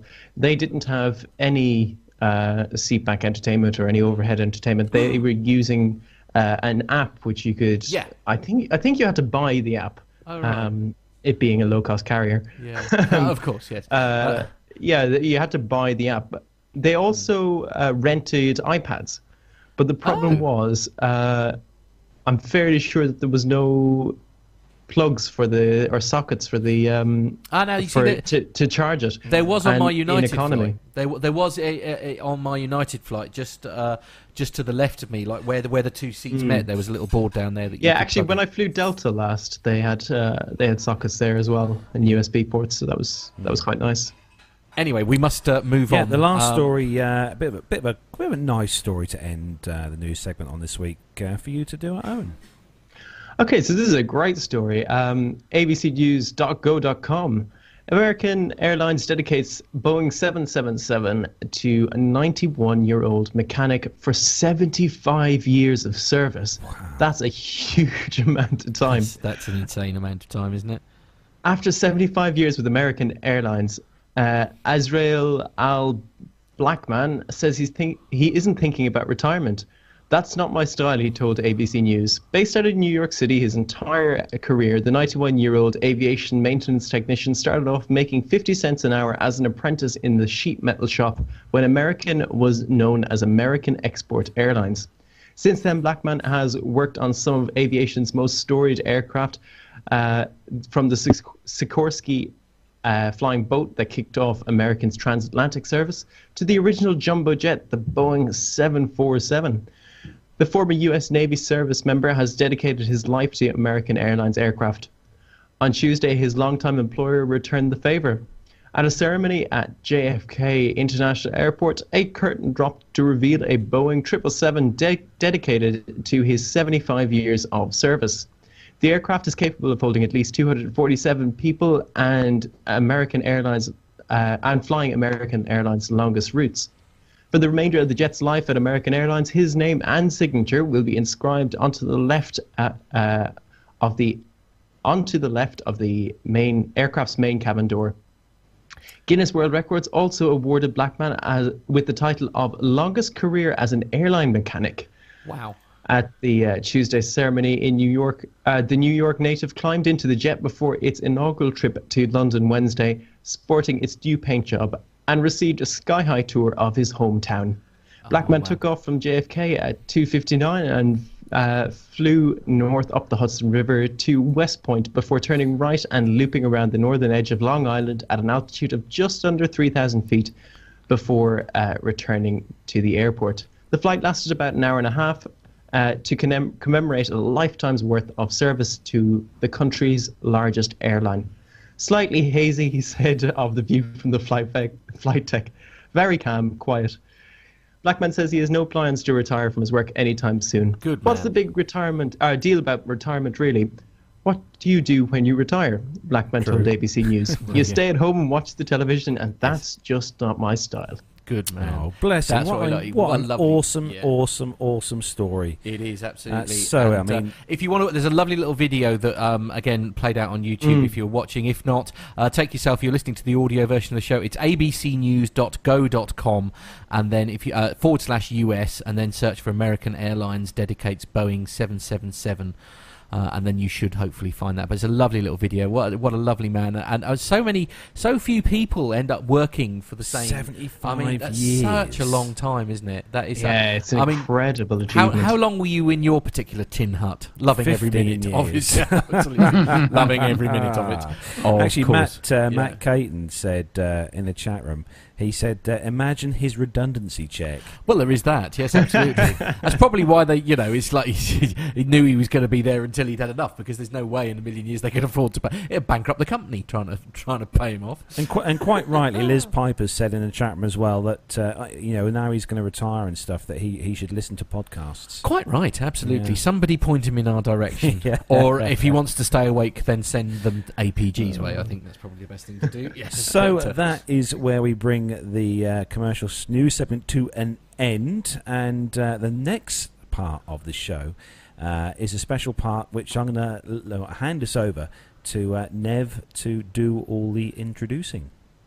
Thanks, Carlos. Yeah, well, as you know, we try and do a a, a Nev's passenger experience every week, and uh, here's another one. And uh, I recorded this uh, a few weeks ago, and uh, it was actually uh, uh, my Kevin uh, Murphy, who who we are featuring this week. Kevin was actually my boss uh, for a few years, and uh, we've known each other for a good thirty years now, I think, as well. Wow. But uh, Kevin's done a lot of flying over the years, and uh, he's got some quite interesting stories to tell to tell to tell. Sorry, really about uh, the airline experience and, and all, all the stuff that he does. So uh, yeah, over to you, Matt, to uh, to play this one out. Hello, everyone. Nev here again with another passenger experience segment. This week, I'm speaking with a very good friend of mine and industry colleague, Kevin Murphy. I've known Kevin for some 30 years now, and he was actually my boss for some of that time as well. Kevin flies a great deal on business in Europe, the Middle East, and the United States, and we spoke about the kind of service levels that he was experiencing on these sectors. Once again, the subject of British Airways came up and their passenger service came under some scrutiny. But I began by asking him about his loyalty to BA and what it meant to him. Um, BA. I, I stuck with BA for a number of years. Um, it's only in the last three years, really, that I've been flying a lot. I don't know, it's probably somewhere around 120 to 150 flights a year, business and pleasure. But uh, initially, I, I stuck with BA because I feel loyal to British Airline, and it provides all of the services that I need to most of the destinations I need to get to. Give or take, there are some exceptions. But I think I acquired my gold status about three years ago, and I should stress, yeah, I'm a prolific flyer, but I'm not, you know, I'm not up in the upper echelons. You know, I get, I, I still feel very, very pleased when I get my 1500 tier points and I had to work at it. I had to work very, very hard because I fly economy in Europe for short haul, um, and I fly premium economy. That's the deal I have with the company. You know, we really can't afford business, and you have to do a hell of a lot of flights. I mean, a lot of my gold. Uh, card carrying um, fellows that you meet in various lounges, you know, they're all flying business, and it's actually quite easy to get to that status. But we're the troops at the end of the day. I've been using BA for many years, but over the last three years since I've been gold, I didn't pay too much attention about the ownership of BA. I just use it as an airline. You know, I, I automatically look if I'm going somewhere. I'll look first for a BA flight. We use a company travel agent. I'll find a flight and I'll tell them what to book. Sorted, done. But what I've noticed is that over the last three years, we've basically got an airline that's turning into like everything else. There are, you know, there it's starting to lose any differentiation, any difference from any other airline. Um, it's blurred, and it doesn't seem to have an identity. And it doesn't seem to just be the corporate BA, even the people. I think, you know, many years ago, uh, certainly when I first got my gold card, I remember the excitement of it. Yeah, it's quite a, silly thing to a lot of people, yeah, get a gold card. But I'd be welcomed. You know, you they really would try to do priority boarding. They would come and greet you, and in, in fact, particularly on the plane, even on short haul, you know, you'd find that the person would come up and say, "Hello, Mr. Murphy, nice to have you," and you felt quite special. It seems to have stopped. It doesn't happen to me much anymore, and I've noticed this certainly over the last year. You then have to add things like I do a lot of short haul, so I do a lot of flights to Vienna, um, um, Salzburg, around Europe, um, usually silly times in the morning and coming back late at night. And then we got this situation with the Marks and Spencers on board. And it's not about the money, it's the fact that if I want a drink of water or something because I didn't have something in the lounge, you know, I can't.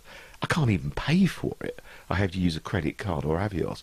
It just feels like, hang on, what are you here for, guys? Are you here for yourselves? Or are you here for the people that use you all the time? BA had to be very, very careful because there's a lot of gold card holders and you know, above the, the other upper levels, but we account for a lot of flights. You know, to retain a customer, um, I probably am worth 20 normal customers at the end of the day, and it's worth looking after us. And the little things count. You know, even silly little things like if uh, I don't know, this is just a suggestion, you know, um, anyone li- ever listening at BA, you know, I'm on a flight, come and say hello. Would you like a glass of water? Would you like something, Mr. Murphy? That would take my level of um, uh, enjoyment of travelling BA just up a notch, cost BA virtually nothing, and keep me retained. I think the problem I have with many others at the moment is that in some respects I don't want to move from BA because BA is convenient. They fly from Gatwick, they fly from Heathrow, two airports I go to all the time. And I can get around the world in most ways. But even I'm starting to think, hmm, maybe I'll acquire gold one year, maybe next year I might do it, get my gold status, keep it, and then see what I can do. I even looked at Virgin the other day because I could probably get up the status in Virgin and do a deal with Virgin. And I think this is the problem. Many of us are doing it. Back to what else has happened with BA. Um, I said it, it, you know, it just feels like every other airline. Frankly, I've flown with EasyJet. They've been friendlier to me than BA in many respects, and I've got no status whatsoever. I can buy food on the plane with a couple of quid in my pocket, not a problem. The seats, I don't know if I'm imagining it, but the seats seem to be getting closer together in BA on sh- on on the, the short haul flights. I mean, I'm fairly, I'm about six foot. I'm not highly tall, but I noticed the other day on a flight back from, I was coming back from Vienna, I could hardly sit in the seat. There's hardly any room.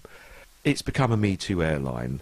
And I think over the last year, I've started to take a little bit more interest in the ownership of the airline and where they're going and looking at some of the news. And I gathered the other day that there was a survey of the best airlines in the world, and BA did not feature. That's unacceptable. At the end of the day, it's turned into a Me Too airline. It's got no differentiation. It's cutting all the costs. But as we know, if you just cut, cut costs and go for austerity, at the end of the day, you will lose your customers during that BA IT outage, and I'm putting that in inverted commas the other day, uh, the other week, a lot of people got uh, put on to Qatar. Uh, and some of the other Middle Eastern airlines as well. And uh, the people I've spoken to have been very pleasantly surprised about the level of service, particularly on Qatar. Have you, have you had that experience as well? Well, it's funny you say that. As I said a little bit earlier, I mean, BA flies most places, but um, airlines like Qatar fly even more sometimes I, I I'm an odd traveller because I do a lot of short haul, as I said earlier. I do a lot of long haul to the States. BA is very good at that. But I, I, I do flights into the Middle East and I do flights into the Far East. And actually, BA is not as good. It doesn't have as many hubs. So what I have done in the past is if I can't find either BA is very expensive for certain reasons, um, what I next do as a you know, a, a, loyal. I'd actually have to say probably one world flyer now rather than BA, to be absolutely honest. Um, is I then look at the next One World airline, and the one I use um, quite a lot is Qatar, and Qatar has a level of service that's fantastic. Their lounges are superb. They do actually treat you as a gentleman. Um, they always seem very, very polite. They do actually come and greet you in the plane. I've noticed that. In fact, I think, you know, Qatar are probably much better at it than BA are, and yet you know, it's just I'm just a one world um, Emerald card holder. But the economy seats on most Qatar flights are actually almost as comfortable as premium. Not quite, but almost. And it's acceptable. And they have a very, very good network of flights around the world. I go into Doha.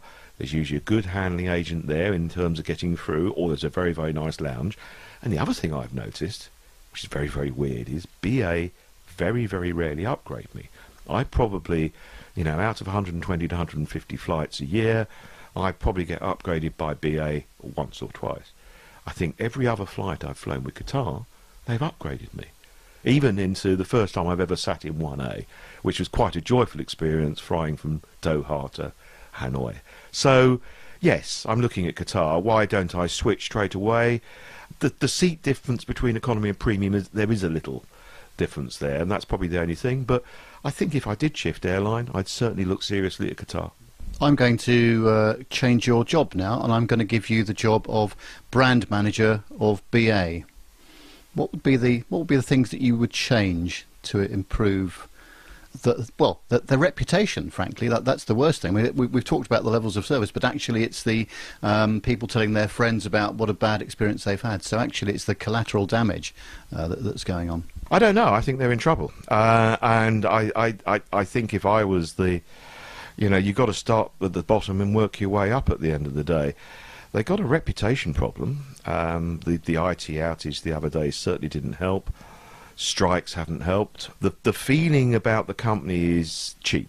I, I, you know, I've said it earlier. It's about austerity. It's about cutting the costs, not just cutting the costs of for the passengers, but also for the staff. I mean, a point I would make, and I'd be interested to talk to a few thousand other BA passengers like myself. If the flight costs 50 quid more, do I care? No. You know, whatever it is, 50 quid, 100 quid, within reason. Will I pay more for a premium airline? Yes, I will. But going back to what I would do as a brand manager, you've got to start at the bottom. You've got to improve the service.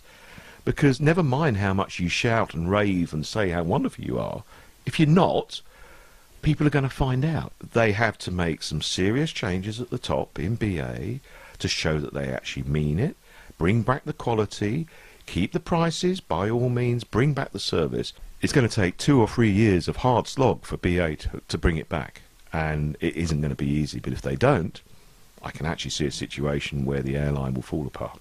Well, that's uh, superb, Kevin. Thank you very much indeed for talking to me today. And uh, a quick plug for your company, the company that you work for. Tell, tell us all about that. Well, you've probably all heard of Kraftwerk, which is a, a band from um, somewhere around the 70s or 80s, if I remember rightly. I work for um, a large audiovisual systems integrator called Kraftwerk Living Technologies, and we're based in Austria.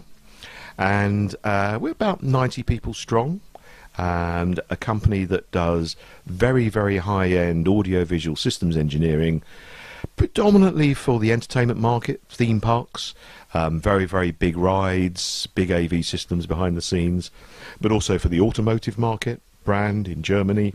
And we also work on large museums. So we have fun behind the scenes at places where people go to visit, and we basically bring the places alive with imagery, sound, and special effects. Brilliant, Kevin. Thanks ever so much indeed.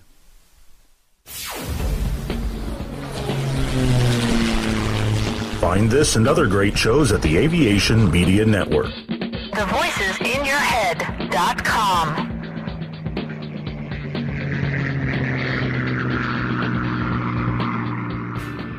The Plane Talking UK podcast is a voluntary project that aims to keep you informed with the latest aviation related stories from newswires across the globe. Producing our content does cost money though. If you enjoy our show, why not help us keep on the air by making a donation towards the server and website hosting fees through PayPal? Any contributions would be greatly appreciated. Are you an Amazon user? If so, why not do your shopping through the link on our website? There's no cost to yourself, and Amazon pay us a small referral fee on qualifying purchases. To find out more about the show and to meet the team, take yourself to our website www.planetalkinguk.com Or find us on Facebook at facebook.com forward slash planetalkinguk, on Twitter via at planetalkinguk, or get in touch via email on podcast at planetalkinguk.com. Thanks, Thanks for for listening. listening. Flybe 5823, Trent Dane for 23R Manchester, Wizz Air 6X, climb flight level 210, direct to Bretlands Park. United 123, maintain 280 knots. London 2DME, turn right onto Bravo, link, 21 join Alpha, hold at Mora, Speedbird 472, LOC slash DME, approach runway 27 left, follow the green stand 544. That's enough air traffic control for today, Nat. Bedtime. Aviation media has long been the domain of the newspapers and magazines. Well, not anymore. I'm Steve Visscher. And I'm Grant McHerron, and we're bringing aviation right into your radio. Yes, we're making aviation cool and interesting for everyone. Hang on, aviation's always been cool. Check this out. How cool is this? Grant, Grant, turn that down. Here at Plane Crazy Down Under, we've got pilots, engineers, air traffic controllers, industry leaders, even politicians dropping by to talk to us about the amazing world of aviation right here in Australia and occasionally New Zealand as well. Wow, that's cooler than I thought, mate. Find us at planecrazydownunder.com, on iTunes, or lurking about on other people's podcasts just like this one. We've got crazy accents and lots of great aviation content. And we promise not to talk about the cricket. No, never. Not the cricket. Quack, quack, quack, quack.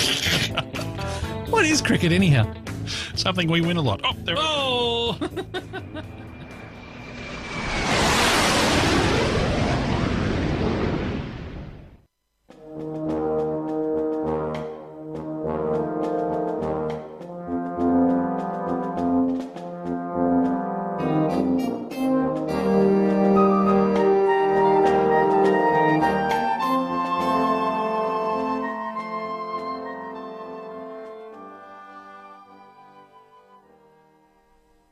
So we haven't really got any military news this week, but we have got uh, the first instalment of uh, one of the interviews that I took at RIAT last weekend. Uh, I got four interviews on uh, on the Sunday. Me and my dad were there. We also met up with uh, a couple of listeners as well. But I got four really really good interviews with some great uh, some great air crew there. So uh, Matt, if you're ready, we're going to play the first interview from RIAT. So you join me then, my first uh, interview then here at the Royal International Air Tattoo at RAF Fairford in Gloucestershire. And uh, I'm here standing uh, next to an Augusta Westland Wildcat HMA2, and I'm here with uh, your flight commander, Oliver Brooksbank. Uh, Oliver, welcome onto the show. Thank you very much. So, Oliver, tell us a bit about the, uh, the helicopter we're standing next to here. So, this is the Wildcat HMA2. It's the next evolution of the Lynx helicopter, really, which I've, I've had the privilege, of flying, and I recently re-qualified on this one. But it's the Navy's anti-surface warfare helicopter, um, which is designed to embark on frigates and destroyers at sea um, and deliver an anti-surface, that's a ship hunting and killing capability for the Royal Navy. So tell us a bit uh, about the kind of specs and, uh, and the performance of the helicopter. So the design specs is essentially built on the Lynx, um, so it's an evolution of the same, but with a far better and upgraded weapons, sensors, and engine platform. So the performance we get out of this um, is significantly better, and particularly in, uh, in, in hot and high climates, um, particularly in the Gulf region where we're used to operating at temperatures up to 50 degrees. With the Lynx, we weren't able to even lift off the deck in, frequently with full fuel, whereas this thing we can get off any ship, any temperature, and just get going with the mission. Excellent. What kind of speeds does this uh, do flat out? Well, this one's rated to 158 knots. However, the um, the cruise speed is 120, and we try to keep it down around that speed just to conserve fuel. And the less less speed we uh, we do, clearly, the less fuel we'll consume, the more time airborne we can spend. So these have been in service now for quite a few years. Um, is this particular model we're looking at here? Is that quite an old version? No, this one's got 60 hours on the clock. 60. so this is this is one of the newest ones in the Navy. Um, 815 Squadron, where this one's based, um, has only been fully Wildcat equipped this year. So although the um, the Wildcat program has been uh, has been on the front line for the last five years with the Army and the Royal Navy, um, actually we're only fully operational capable uh, this year, and we're still yet to get our, our, our missile system in line. Um, so, so this aircraft is yet to see its full potential.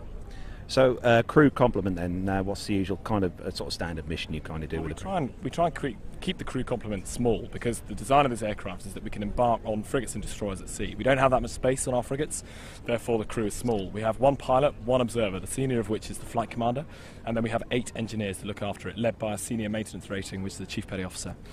Um, one of the one of the crewmen will be our winchman, and then if we're going to an area which requires a maritime sniper team, then we'll take two Royal Marines as well. So a bit about yourself, Oliver. How did uh, things start with you? Uh, with the you know the uh, was it a passion, an early passion for aviation? Yeah, for sure. I grew up in Cornwall. Um, I looked to the horizon of the sea and said that's where I want to go for my living, and um, and flying sounded cool as well. And the Navy was the only one which could combine the two uh, for me. So so I joined the Navy after university um, which was three years of loafing. I could have joined at 18 and, uh, and had, had much more of a career. Um, but, um, but no, I learned to fly the Lynx initially, flew the Mark 8 on the front line for a few years, and then, then I've converted over to this um, for a few more years of frontline service, hopefully. Oh, fantastic. Um, what uh, other air- aircraft do you fly? You just fly uh, the Wildcat? Just Wildcat um, at the moment. Um, as I said, the Lynx, Lynx Mark 8 was my, my old my old love, but um, but I've, I've converted on this one now. Um, and with the amount of training that you need to do for each aircraft type, in the military you very rarely skip from one type to the other. It's possible, but um, but once you've learned your aircraft type, you want to specialise on that and stay with it. So, do you have got a PPL, or do you do any kind of uh, GA flying at all, or is it just just purely based for the job you do? No, I don't. I'm afraid. Um, it, the weekends I spend with the family um, because because actually the Navy takes me away quite a lot, um, which is fantastic news, but not very popular with the wife and kids. So. Uh What about the future then? What what uh, plan have you got any plans in place? Uh, you know, do you want to progress on to other types of uh, aircraft, or you want to? I think I've made my bed with rotary wing. Um, the Navy's obviously got a really bright future with the F-35 and a lot more fixed wing activity on our carriers. Um, however, I'm I'm committed to to wildcat aviation. Um, since I'm in my well, I'm 30, so hopefully I've got a, another 20, 25 years of service with the Royal Navy. So, so I'll look hopefully to rise through the ranks of the squadron, hopefully command a squadron one day. So a bit of uh, kind of inspiration for, for our younger listeners uh, who are probably you know might want to join the Royal Navy and, and, get to the position where you are now. Any advice? Yeah, for sure. Um, keep your head down, study hard at school. join at 18 if you can. The Navy will give you a degree just for doing flying training. Um, and, uh, and don't keep your options restricted to one of the service types. Each of the services will offer a different type of aviation, um, and the Navy particularly is expanding its horizons. Um, you'll be able to travel all over the world, and, and I know that's a, a well-trodden cliche, um, but we have ships all over the world at the moment in every ocean. Um, and with these new carriers coming online, it's, um, it's an exciting time to join the Navy. So, well, the question we ask, uh, one of the last questions we always ask any pilots we interview at air shows, uh, Oliver, is uh, given a chance, and this is kind of a hard put you on the spot, uh, given a chance to fly any aircraft, rotary wing, fixed, whatever, flying, retired, what would it be? Just that, if you could just jump in now and, and you know, take the controls and fly. Oh, really tough. um, it would be rotary, and I think it would be the MH60 down the end. Um, it's a battle hardened helicopter. It's massively capable. It's got huge range. And they do some of the most exciting missions um, that I've ever heard of. I've been talking to those guys this afternoon, and the idea of charging 700 miles into the desert to go and rescue some of your fallen comrades is, uh, is awesome. Um, so I think if I had my life again, that's what I'd do. Obviously, I'd have to be American too. that helps, yeah, and have the weather as well to go with it. Well, Oliver, it's been fantastic to talk to you today uh, on the show, and, and, I want to thank you for your time and your service as well, and uh, all the best for the future.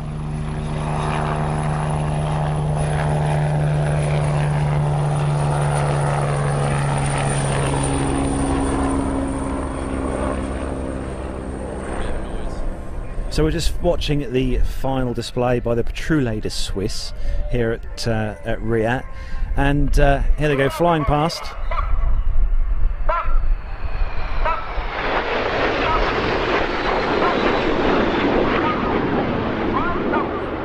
Excellent display by the Patrouille de Suisse. And uh, joining me here on the uh, grass overlooking the uh, flight line is uh, our resident photographer at large, uh, Dan Hannington. Hello, Dan. How's things? Hi, Carlos. Uh, yeah, very well, thank you. Having a great day here at RIAT. Um, weather wasn't too good this morning, but it's cleared up a bit now. So, what's been the highlight so far for you then, Dan? Um, the highlight for me, I think, was seeing the Thunderbirds, as I've never seen them before. Um, and yesterday was the F-22 Raptor. That was great. Um, the weather was a lot better yesterday, so it was man- it, it was able to perform. It wasn't today, unfortunately. So, yeah, the Raptor's always a favourite. So you're, uh, you're obviously you were here yesterday. Obviously the weather was slightly better. Uh, any displays yesterday which kind of were possibly better than today? Um, oh, you put me on the spot now. Um, trying to think. Did the, did the Reds display yesterday, Dan? Reds did display yesterday, yeah. Um, they. Oh, actually, I'll tell you a highlight for me yesterday. Actually, um, was the um, fly past with the red arrows and the Thunderbirds in formation. It was a single fly past, and it was the only one for the weekend. So. Yeah, I missed that. Gutted. I take it you got some good shots. I got a couple of shots. Yeah, I've, I put them out on social media. Um, but yeah, that, that was that was nice to see the two uh, air forces display teams flying together. Fantastic. So you're off. This is your last day here at RIAT. Then you're off home tomorrow. Uh, off home tonight, actually. As soon as the air show finishes, I'm heading back home. Um, only done two days this year. Last year I was here for four. Um, but yeah, can only do two days this year. Excellent. So, uh, what else is uh, left to do for today, then, uh, Dan? Any more, any more displays or anything you've got? Uh, I know we've got the C27J Spartan coming up in a bit. Um, for me, I think it's going to be the SU27 they're saying is going to display. Um, they're just talking about it now. That that is something I haven't seen for um, a long, long, long time. So yeah, I'm looking forward to seeing that. So that that will be my last thing to see before I go home. I think. Excellent. Well, thanks for joining us, Dan. It's been good to speak to you as always, and keep the uh, keep the uh, photography coming. Just for the benefit of those who uh, live in a hole somewhere, where can uh, people find your awesome photos on Instagram? Okay, um, on Instagram I am dh underscore aviation underscore photography. Um, Twitter I'm at Dan Air, um, and yeah, that's it. Excellent. So, also with me is David Harris. David, you are our uh, resident BA expert here today. Uh, what's, uh, what's been the highlight for you here at the show, then, David? It's been, good to see the um, Thunderbirds. haven't seen um, them for uh, here um, well. Always good to the um, Polaris and BB, BB etc. Uh, today's my uh, first out of three days, uh, so um, I'm here tomorrow and Monday as well. Um, got lots of aeroplanes to um, log yet. It's a shame about the weather though. It's quite overcast here today, unfortunately. So you've, you've been logging aircraft frantically on your pad. I can see you've been marking down stuff. Any of those uh, on static display that you're uh, really keen to see you've seen today? I haven't seen the Australian Thunder 7 Wedgetail yet. It's always nice, nice to see some of um, US Air Force heavies and stuff. Um, what else is there? had some uh, just nice shots of the um, Thunderbirds earlier on, that kind of thing. It's nice to see the uh, Canadian Air Force uh, uh, C-17 Globemaster because um, that's really, really uh, rare. Uh, there's two RF Airbus A400Ms here as well, which is um, quite rare because they, only, they normally only um, send in one, really. Have you seen, David, down the bottom there, there's an Iranian uh, Hercules? I think an Israeli one, I think it is. Yeah, yeah, yeah, yeah, yeah. That's quite rare. So yeah, that is rare. I did, did, hear a little whisper. That is quite a rare thing to see here at the show. So I'll take it you've got some. Uh, you've took the details of that one. I have. Yeah, yeah.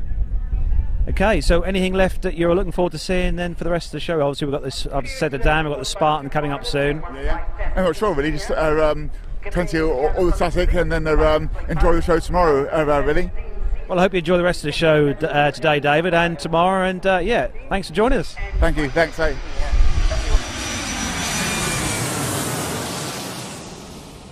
So that was the first then of the uh, interviews that I took. One of two. At, uh, of four. One of four. One of two. Of four interviews. Yeah, four interviews, four two interviews, two. Yeah. so we so just played uh, two interviews, yes. Carlos. But there's no, there's three left. There's three more pilot ones left. Yes, there is, Matt. I'm absolutely confused. Yeah. There is, honestly. Okay. If you check your check your emails, there's three more pilot interviews okay. left. Stay tuned, everyone. This is yeah. a surprise to me as well. Uh, They're in the Dropbox, Matt. They're in the drop box. They're Dropbox. not. That's the problem. One one is missing. One's I... emailed to you to your direct your email. Oh, you see, and that's I, where we I went did wrong. tell you on WhatsApp. Yeah. Did that you? was what okay. I'd done. Yeah, but I don't read the show notes. You can't replied, expect me to read yes. my WhatsApps as well, can you? I mean, come on, man. I think I think he I think he replies to his WhatsApp without without thinking. Uh, da, da, yeah, you know, it's fine. Yeah, I'm a busy guy. What can I say? Uh. No, but that was that was that was the first of four okay. pilot interviews at, uh, at uh, RIAT. And um, big thanks uh, to everyone involved. Yeah. It uh, was a great Sunday. Really enjoyed that day immensely. The weather really did let us down in the morning, uh, mm. unfortunately, uh, but they did get some quite uh, good flights in. And yeah, yeah and obviously, you know, a big thanks again to Jonathan Warner for. Mm loaning me his camera. Yes, indeed. Yeah, absolutely. So next up, we've got a little piece sent in by listener Barbara Parish. So we're going to listen to that right now. Hi, Carlos and Matt. It's Barbara here. Although I wasn't able to watch the Plane Talking UK, Australian, and New Zealand episode live last week, I watched it later and thoroughly enjoyed it. So, with big thanks to all our aviation friends and cousins down under. I have really enjoyed Nev's focus on the airline passenger experience, and the interviews have been very interesting. The passenger perspective is one that we very rarely focus on, so thank you, Nev and Plane Talking UK. The passenger or airline customer is at the heart of the airline industry. Booking and planning air travel in these modern times can be so complicated and stressful. It's so important, therefore, that when passengers finally board that plane, they are genuinely welcomed aboard with a smile and feel that the cabin crew or flight attendants genuinely want to look after them, regardless of whether they are sat in first class, business class, or economy. Kindness, warmth, and a smile go a long way with people. And of course, the glamour. It's so important to be smart and glamorous. It's so important for the cabin crew to look their best, and it certainly is for me. Whether you have good or bad service can really influence which airline you choose to fly with next time. I just wanted to redress the balance a little because I know British Airways, which is my flag airline, it represents my flag and my country. Well, it's had a lot of bad press lately and some real problems.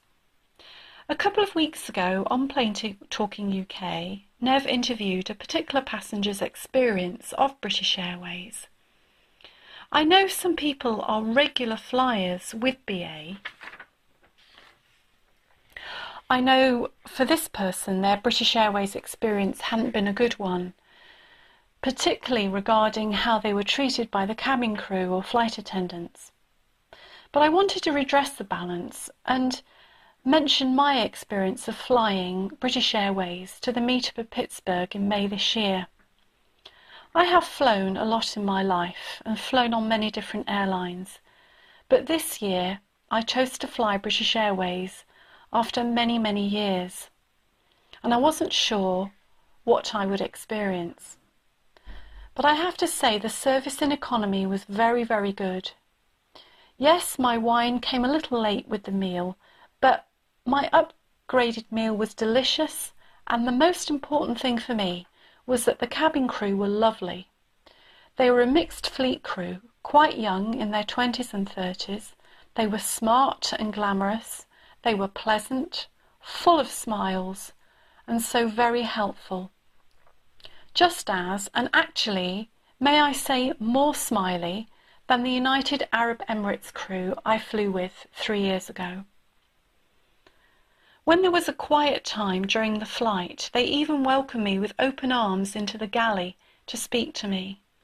They were so happy to answer my questions on their life as cabin crew and how their work rotas all worked. Did they like their job, etc., etc. They were all genuinely, they all genuinely loved their job as cabin crew and working for British Airways. You know, and I meet a lot of fake people in my life but these were not false or fake, totally genuine, so friendly.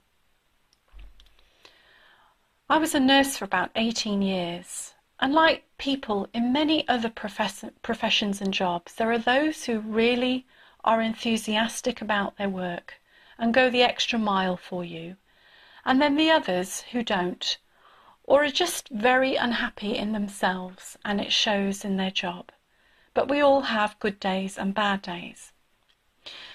Then there is the strange phenomenon of the great team of people on duty or the terrible team on duty.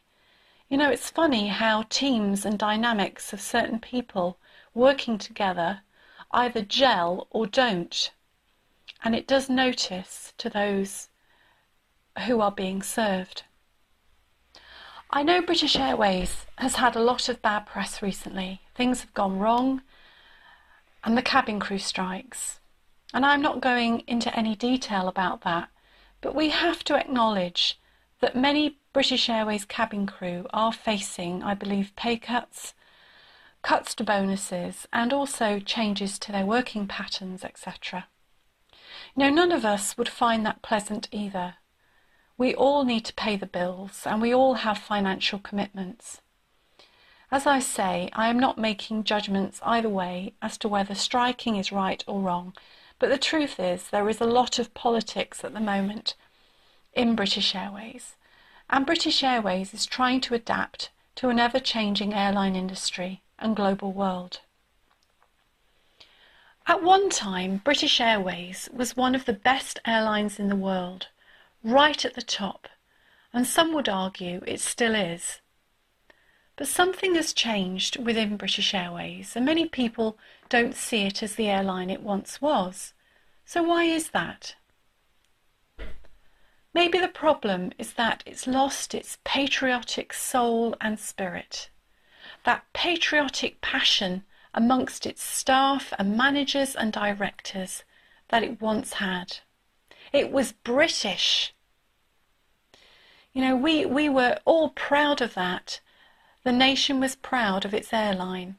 We had Concorde right at its centre. It was our flag, airline, and it had the highest of those old traditional British values and standards that we were once so renowned for the world over. Soul and having a spirit is so important in any business something that makes it unique and special. The problem now in a global world is that often that spirit and soul is drowned out by money always taking precedence, always the bottom line. The airline industry has become so competitive and cutthroat, and dare I say it, global, which can be of benefit in some ways but also brings blandness and a loss of that soul and spirit. And I would love for everyone to say again just how marvellous British Airways is. Did you know I read a well known famous book in the airline world called Coffee, Tea or Me? It's a brilliant book and I'd really recommend anyone who loves the airline industry to read it. It's called Coffee, Tea or Me and it's about two air stewardesses' experiences working for an American airline in the 1960s. Do you know that those American airlines always wanted to model their air hostesses on the British air hostess model? Because it was considered back then the best. So come on, British Airways, fly that flag with pride and be the best again. And you know, this inspired me to do some research into the history of British Airways and its service to passengers. And I could perhaps share that with the, with the listeners um, on one of your episodes. Anyway, so take care, Matt and Carlos and everyone. Bye bye.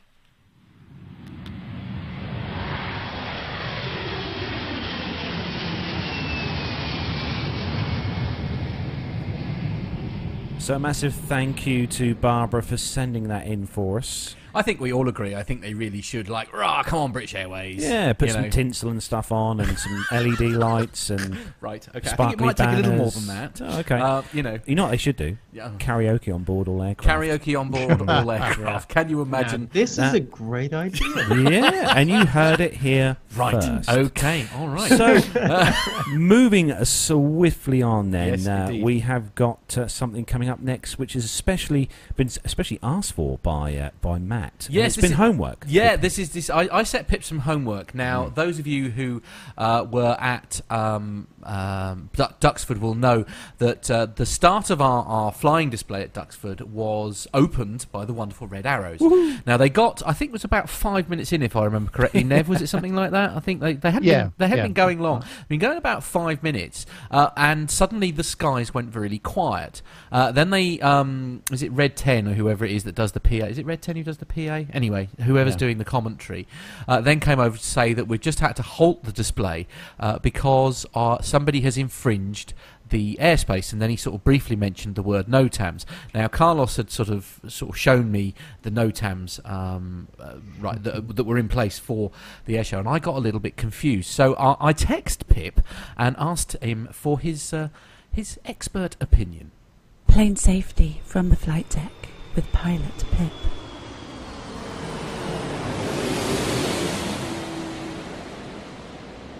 Hi there, everyone. It's Pip here with another segment. Now, whilst you lot were off enjoying yourselves the other week at Duxford, uh, there was a rather unfortunate event involving the Red Arrows, and Matt sent me a little text message about it.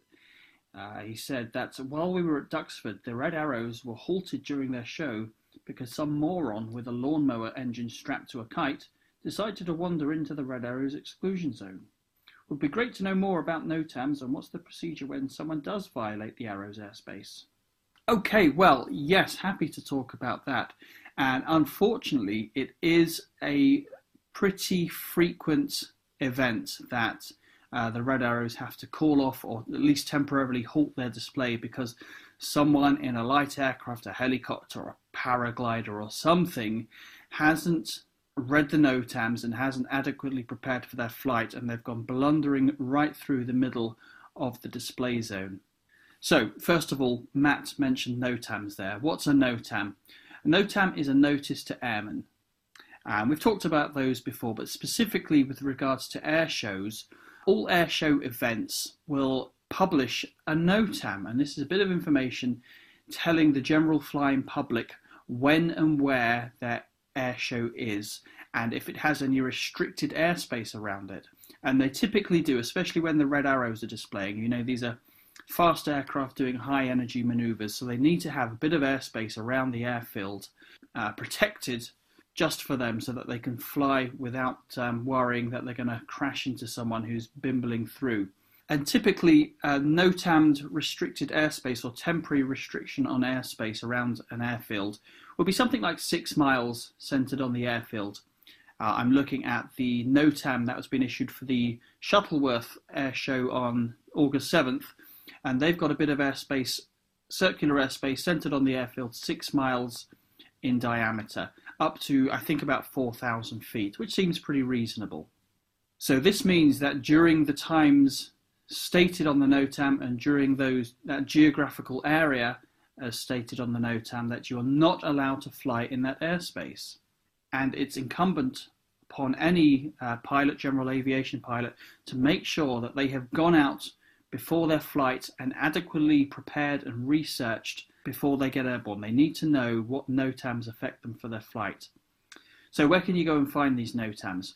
Well, actually, there's all sorts of places mobile phone apps, websites, uh, all kinds of places you can find them, but they all uh, will come from the, uh, one source, and that would be the AIS, the Aeronautical Information Service, administered by NATS.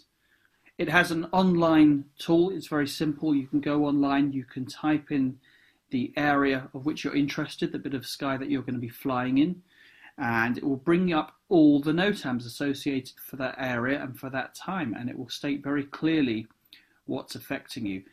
And it's not just restricted airspace associated with air shows that will show up on your NOTAM search.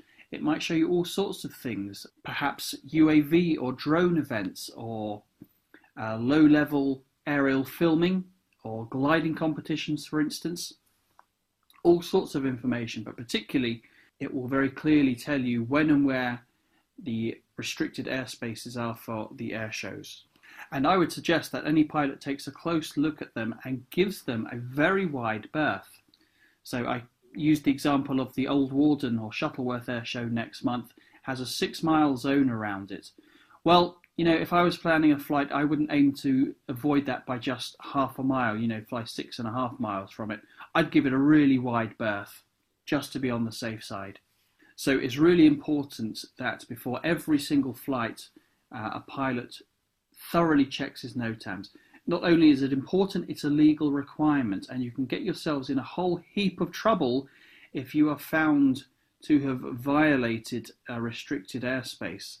There have been numerous cases in the past where pilots have been traced and taken to court by the CAA and prosecuted for violating uh, airspace associated with red arrows displays. Uh, most recently, there was a case in 2016, again at the uh, old Warden Shuttleworth Air Show. A helicopter on its way from London. The guy obviously hadn't checked his NOTAMs and he went bimbling right through the middle of the zone, and the Red Arrows had to abandon their display, which obviously upset a lot of the general public, thousands of people who had turned out to see them. And that particular gentleman was taken to court and found guilty, and he was well, he lost his license and he was fined. Uh, I think about three and a half thousand pounds plus some costs payable to the CAA. So not a fun day out for him at all. Uh, and he's not the only one. There have been others as well. I was just reading of a Belgian pilot back in 2005 who managed to bust the zone around the Shoreham air show. And similarly, he was taken to court, prosecuted, and fined a similar amount uh, three or four thousand pounds. All for the sake of a few minutes spent checking the NOTAMs. And you know what? If you haven't got a, an internet connection, well, there's lots of other ways you can check the NOTAMs. There's even a free phone number that you can call and listen to a recorded message, and it will tell you uh, all of the restricted airspace and relevant NOTAMs for that day. But really, in this day and age, there's no excuse. As I say, you can get them on your mobile phones. Uh, there's software like SkyDemon will automatically plot all the NOTAMs for you and give it to you in graphical form so you can see exactly where all these restricted zones are. So no excuse. You may well ha- have heard us mention before on various podcasts that NOTAMs can be a bit of a pain in the backside to go through. Uh, and that's true when we're looking at it from an airline perspective, um, particularly if you're flying a very long flight, a long haul flight across continents and oceans you might get literally dozens and dozens of pages of NOTAM. So uh, the NOTAM system in itself is very dated. Uh, it's a bit old fashioned and it really isn't very efficient at all. and it desperately needs updating. But for the general aviation pilot just doing a short leg, short hop around the country between a couple of small airfields, then actually it's really quite simple. You can go on yourself, uh, have a look at the website, and you can even have a little play around with it. Uh, every country has their own uh, version of this. Uh, the NATS one you can find if you just search NATS AIS or nats-uk.ead.it.com. It's all very accessible. So, what's the process when it does happen, uh, when an aircraft accidentally strays into some restricted airspace? What does that mean for the red arrows? Well, unfortunately, it means they've got to stop what they're doing, uh, either temporarily or you know permanently for that day. Uh, they can't take the risk of having a, a, small aircraft flying through because they don't know what he's going to be doing. They don't know where he's going. They don't know if he's going to change direction suddenly. Is he going to climb? Is he going to descend? It's a complete unknown. So the only course of action open to them is just to stop their display, go off, maybe hold somewhere, or even land or abandon the whole thing, as has happened several times before. Uh, and how do these aircraft get spotted? Well, it could be the red arrows themselves see this guy as they're doing their display and call a halt to it. Uh, more likely, it will be someone on radar. Uh, a local ATC unit perhaps has spotted the aircraft.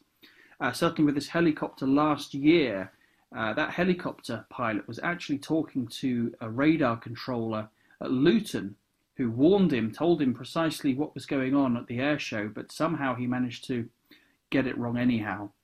Uh, as I've mentioned before, there is a small number of pilots who seem to think it's a good idea to fly around without their transponders switched on because they think they're, they're hidden. Um, but therein lies danger, really, because if they've not checked their NOTAMs, and they go off and uh, fly through the middle of a red arrows display. They're really putting everyone in a lot of danger because uh, the Reds can't see them perhaps, and they're certainly not visible on radar. Well, at least not secondary radar, anyhow. And of course, actually, it's not just the displays themselves that you have to watch out for. Uh, the red arrows will usually transit at low level uh, on their way from Scampton or wherever they happen to be down to the air show itself. Uh, you'll quite often see them, or I've seen them certainly several times, uh, whizzing across at just a few hundred feet.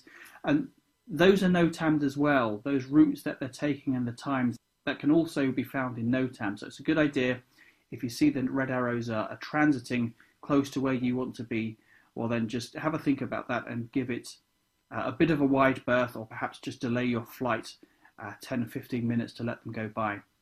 And incidentally, that does work both ways. Uh, the Red Arrows uh, have been known on several occasions to be not quite where or when they said they were going to be. In fact, each of the Red Arrows NOTAMs does come with a little caveat saying that times and locations are approximate and may change uh, with little notice due to weather, operational reasons, that sort of thing. So you, you do have to be on your guard. All goes back to the basic principle of see and avoid. Okay, folks, that's it for this segment. We'll hopefully catch you all on another episode of Plane Talking UK. Take care, all. Safe.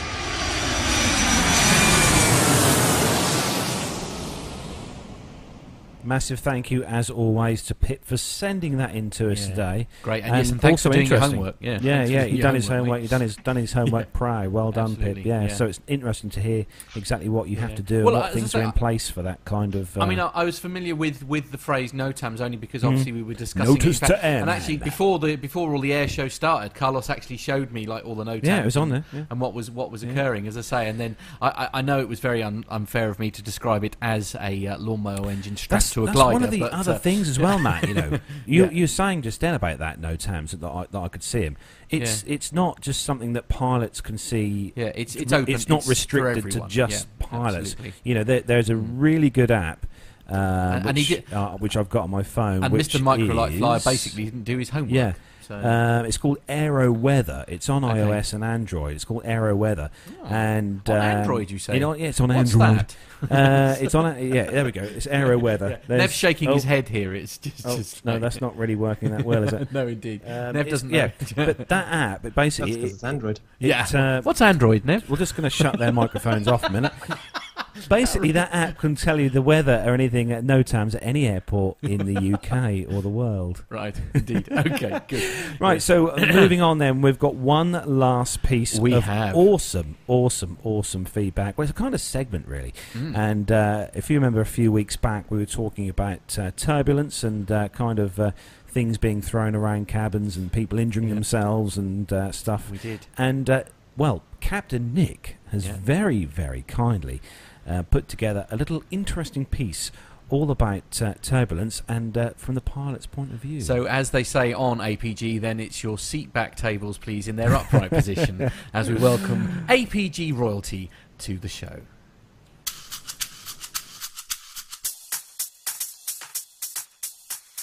Hi there, Matt and Carlos. It's the old pilot here. A few episodes ago, you were chatting about some turbulence which hit an A380, uh, Emirates, I think. And you asked how the pilots knew if it was there or not, and when pilots decide to put the seatbelt signs on. So I thought I'd just send in a little bit of uh, feedback, perhaps, to answer some of your questions. Uh, there are some guides as to how turbulence should be described, such as uh, occupants may feel a slight strain against seatbelts or shoulder straps. Unsecured objects may be displaced slightly. Food service may be conducted and little or no difficulty is encountered walking. This would be light turbulence, and for that we probably wouldn't need the belts to go on. The next level would feel like this. Occupants feel definite strains against seat belts or shoulder straps. Unsecured objects are dislodged. Food service and walking are difficult. Now, that's moderate, and for that, I would definitely put the seatbelt signs on. The worst would be severe, which is described as occupants are forced violently against seat belts or shoulder straps, unsecured objects are tossed about, food service and walking are impossible.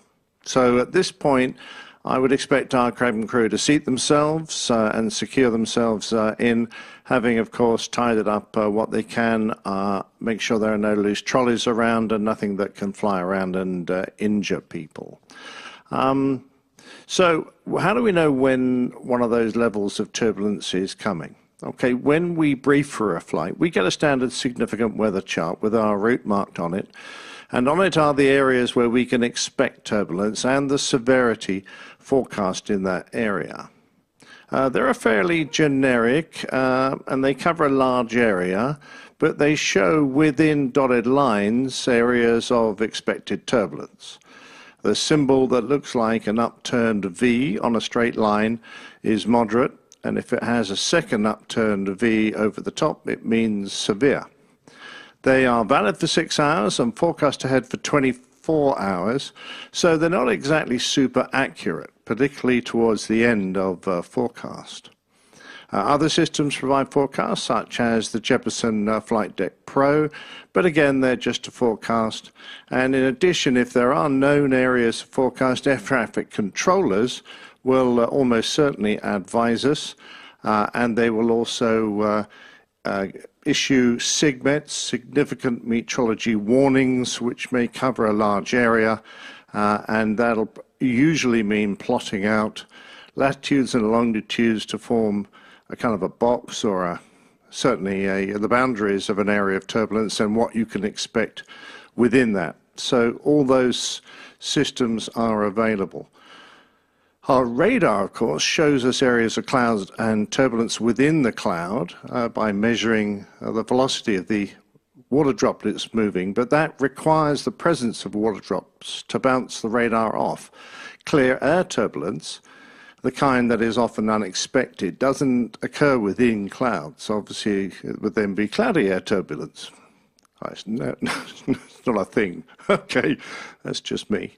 Um, it's often created at the boundaries of those fast moving streams of air we call jet streams. And they uh, uh, spin around the world.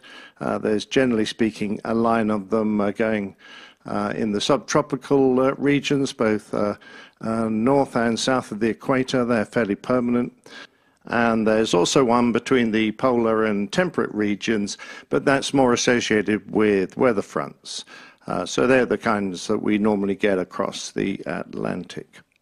Uh, the presence of jet stream we can see um, by watching the changes in the wind speed and direction on the readout we get from our inertial reference systems, or by spotting a change in the outside air temperature.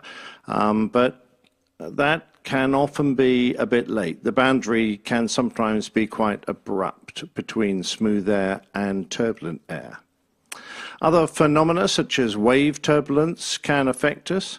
Uh, this can be caused in several ways, but the easiest to understand is when air is deflected up by a line of mountains, and the effect can continue into the upper atmosphere, and it continued to be reflected for hundreds of miles uh, downwind of a, of a mountain uh, range. If we're lucky, we can identify waves by the specific lenticular clouds that can form at the peak of each wave. The best method for working out if there's turbulence ahead is from PIREPs, that is, pilot reports from the aircraft ahead. Most of us despair at the constant inquiries about light turbulence because that really doesn't uh, affect us or does, certainly doesn't affect our safety. Um, but when we hear about moderate or severe, obviously our ears prick up. But when we're alone in an area and we start to feel the air moving, after many thousands of hours and millions of miles of experience, we can usually feel the distinctive type of movement that clear air turbulence gives as it builds up, and we can usually get the seatbelt signs on in time to secure the cabin. However, sometimes, of course, it comes upon us without any warning, and that will obviously be a problem for anyone who's not properly secured.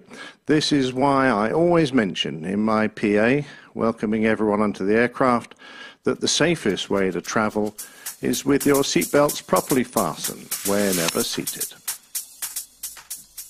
And I think that's probably the best advice Never a anybody truer could- word. No, indeed, I Uh, the best advice you could ever possibly get given. I think We are going to say Yeah. a massive It's- thank you to uh, to Captain Nick for sending that uh, f- Yeah. that little segment in for us there. It's very kind of you, Nick, for sending Mm. it. He takes a lot of time and effort in putting Does. his bits together for us, and obviously APG as well. Yeah. And the production content is also awesome. So we've got Nev and Nick. I know what more I could we need. what more could we Absolutely. need? What, what were you going to say then, Owen? Sorry.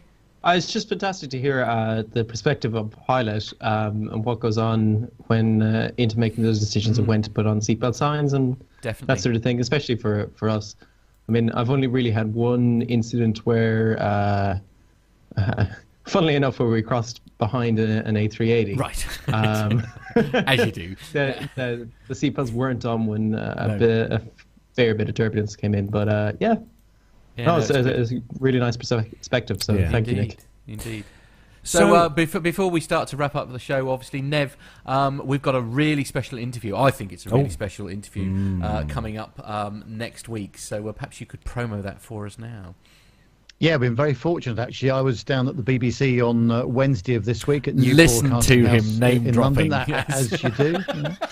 Wandered in And, uh, casually off the street. Had a Yeah. very nice interview with a chap called Richard Westcott, and Richard is the BBC's transport correspondent, and uh, you'll see him on on television and listen to him on radio and that kind of thing. And I really wanted to have a chat with him about things like you know our, our usual pet hate, you know, incorrect and inaccurate media reporting, and how he goes about uh, making sure that he gets all the facts. It's a really interesting interview, and well, after you've heard it, you'll know exactly why Mm. uh, he does a, a very good job of, of all the stories that he covers. So that was a, a great chance to uh, to chat with him. He's been very generous with, with his time, and I've just sent the interview in to the guys uh, this week. So we'll play that out uh, on next week's show because I shan't be around. I've got some work commitments, unfortunately, uh, next week. But uh, uh, there'll be the usual Nev's uh, passenger segment. Um, so we won't be without uh, Nev. That's the main thing. oh, we won't be I without be Nev. there. His dulcet tones Or- will be or joining us. yeah. Yes, they'll just be on tape, sadly, next week. But, Oh, uh, that's a shame. Yeah, indeed. It's um, yeah, and uh, it's uh, time really. We, as I say, we've got a, a very special weekend coming up next weekend. Yes. So next weekend we're not going to be doing a show on Friday. Nope. Uh, next weekend we are going to be live on On location, Sunday yeah. on location at the Old Buckenham Air Show. Yeah. Now that's uh, going to be um, uh, uh, our first time there at Old Buck. We're going to do the live stream like we did at Seething last year, so those of you guys who are across the globe can watch the action in the sky. Hopefully, as long as everything works, should do. Yeah. And uh, yeah, if you want to take yourselves over to uh, all the W's dot oldbuckenhamairshow.co.uk. Matt will put the uh, link in the show notes Yep. for the show. Uh, take yourselves over to there because you can click on there and purchase tickets if you're in the area for the air show. Now, on the uh, Sunday, they've got some really good acts lined up. Uh, they've got uh, Supermarine Spitfire MH434. They've got uh, Matt Summers with the Vans RV8. Uh, Nigel Wilson with the Yak 52. Uh, they've got the Wildcats there. Always great to see the Wildcats. They've got the Extra and the Model Extra as well flying alongside, which is awesome to see. Uh, they've got the Hawker Hurricane as well flying. Uh, Otto the helicopter, which is really funny to see. That's um, uh, one of those helicopters with the big eyes on the front and stuff. It's uh, quite funny for the kids, love that one. Uh, Brendan O'Brien's Flying Circus. Now, this one, this guy is going to be landing uh, an aircraft on a moving trailer being towed by a uh, 4x4, so that'll be good to see. They've got the Beechcraft Staggerwing doing a display. Uh, Rod Dean is going to be there as well, flying his aircraft. The Shark P51 Mustang, that's also great to see with the shark teeth on the front of the cowlings there. And also a special uh, pu- uh, special aircraft flying in and doing a few flypasts for uh, the old Buckenham guys will be the Sally B. That's the B-17 Flying Fortress uh, from Duxford. She'll be flying and doing a nice little display pass and stuff for us there. So take yourselves over to there, the old Buckenham Air Show, and uh, if you're going to be in the area, Mhm. yeah, please. Hopefully So there'll be some of you Saturday- guys. Although we're only doing a live show on the Sunday, uh, myself and Owen, all being well, will be representing PT UK uh, at our little store, which is where we're going to do the live show from on the Sunday. So we'll be uh, myself and Owen will be there, so you can come meet both of us if you are going to the old Buckenham Air Show.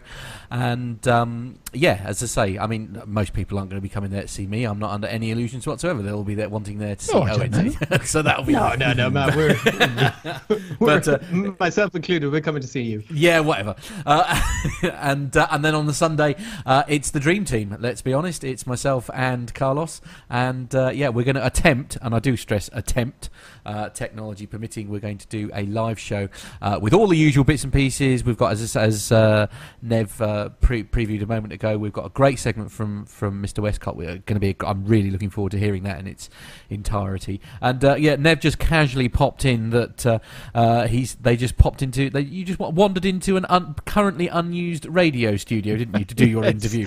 Yeah, the, the thing about New Broadcasting House, it, it's a huge building, but there's very little spare space Yes, I actually. so, Yeah. um, but uh, yeah, it was good, and uh, there we are. So Yeah. yes, uh, uh, that'll be a very good thing. So uh, Yeah, the wait. cat has just turned up as well. Indeed, yes, as you can absolutely. We do like a so. feline friend on the show.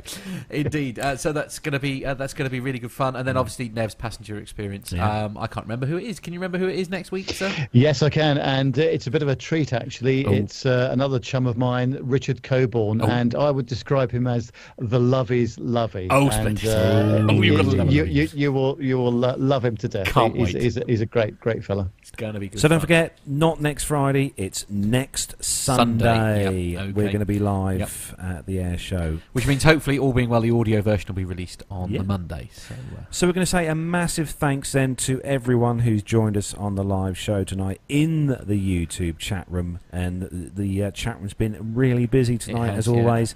So a massive thanks to you guys and girls who've joined us in there tonight, and also a big thanks as well to everyone who downloads the show Yes, each week on absolutely. iTunes and all the other relevant podcasty type. As I'm sure, because Owen's been studying the numbers, uh, we are very, very proud of our numbers at the moment. It's uh, Yeah. we, uh, w- wow, just thank you guys. It makes us feel like we're not Very wasting to our time humble. every Very week, humble. frankly. So thank you so very much. And uh, hope you've everyone. enjoyed all the because we've had a lot of content in tonight- uh, tonight's Yeah, episodes. we We, hope you've yeah. enjoyed all the interviews and Yeah. all the little segments that have been sent in. Don't forget, send us in your audio bits if you want to send us Please some audio do, yeah. feedback in. You Yeah. can send them Indeed, to it is podcast at planetalkinguk.com. You can send us some messages uh, via Facebook, so it's facebook.com forward slash planetalkinguk. And obviously, the best way to, to get a hold of us is to tweet. You can tweet all of us uh, via at planetalkinguk. So that's it. That's where we bring episode number 174 to a close. Big thanks to Owen for joining us on the show tonight. Owen, Yep. have a safe Thank- flight tomorrow. Yeah, Well, where are you off you to very anywhere, much. glamorous? Glamorous. Um, I'm, I'm, I'm going to Berlin and then I'm going to uh, tour tomorrow. Um, if weather permitting. Yes, uh, we actually while, while we were uh, listening to those segments, Carlos drew up, drew up the uh, the uh, lightning map uh, for the two areas to which uh, Owen is supposed to be going to tomorrow, and it's looking quite unfriendly. Let's be honest. yeah, Um, indeed. Well, I'm I'm going to keep my fingers crossed that it's only a two sector day and that somebody else gets the uh, the the fortune of getting my other two flags. There we are. That's evening. looking lovely. For those, of you, Tomorrow for those you watching the YouTube Um, feed, you could probably see on my Yeah, camera absolutely. those pulsating orange and Yes. red bits near Yes. where Owen's flying tomorrow. Yes. So good luck, Owen. Uh, we'll all be thinking of you as you're marooned in some unpleasant part of Europe. And also Uh, a massive thanks, It- it- massive um, thanks as als- always to uh, Nev for joining us as well again Yeah. this week. Absolutely. Uh, what, what's the name of your furry friend, sir? Uh, This is uh, Tom. Tom, and That's uh, Tom, Tom original. was a, a stray cat. Um, Is Tom a cat? We, we he's just turned up at our house, so Did he? Uh, we, Ah. we had him chipped, and we've had him for gosh six years now. I think Wow. So- Yes, he's made himself very at home. Yes, Yeah. absolutely. What a lovely fellow. Yes. Uh, so that's it. That's where we wrap up the show. Thanks very much to everyone. Uh, uh, we'll see you next Sunday if you're going to join us for the Yeah, live show. And looking forward to seeing you all on Saturday if you're coming on Saturday as well. That's Can't wait to correct. meet Yeah. you as well. Indeed. Take care, guys. We'll see you all very soon. Bye bye. Bye bye.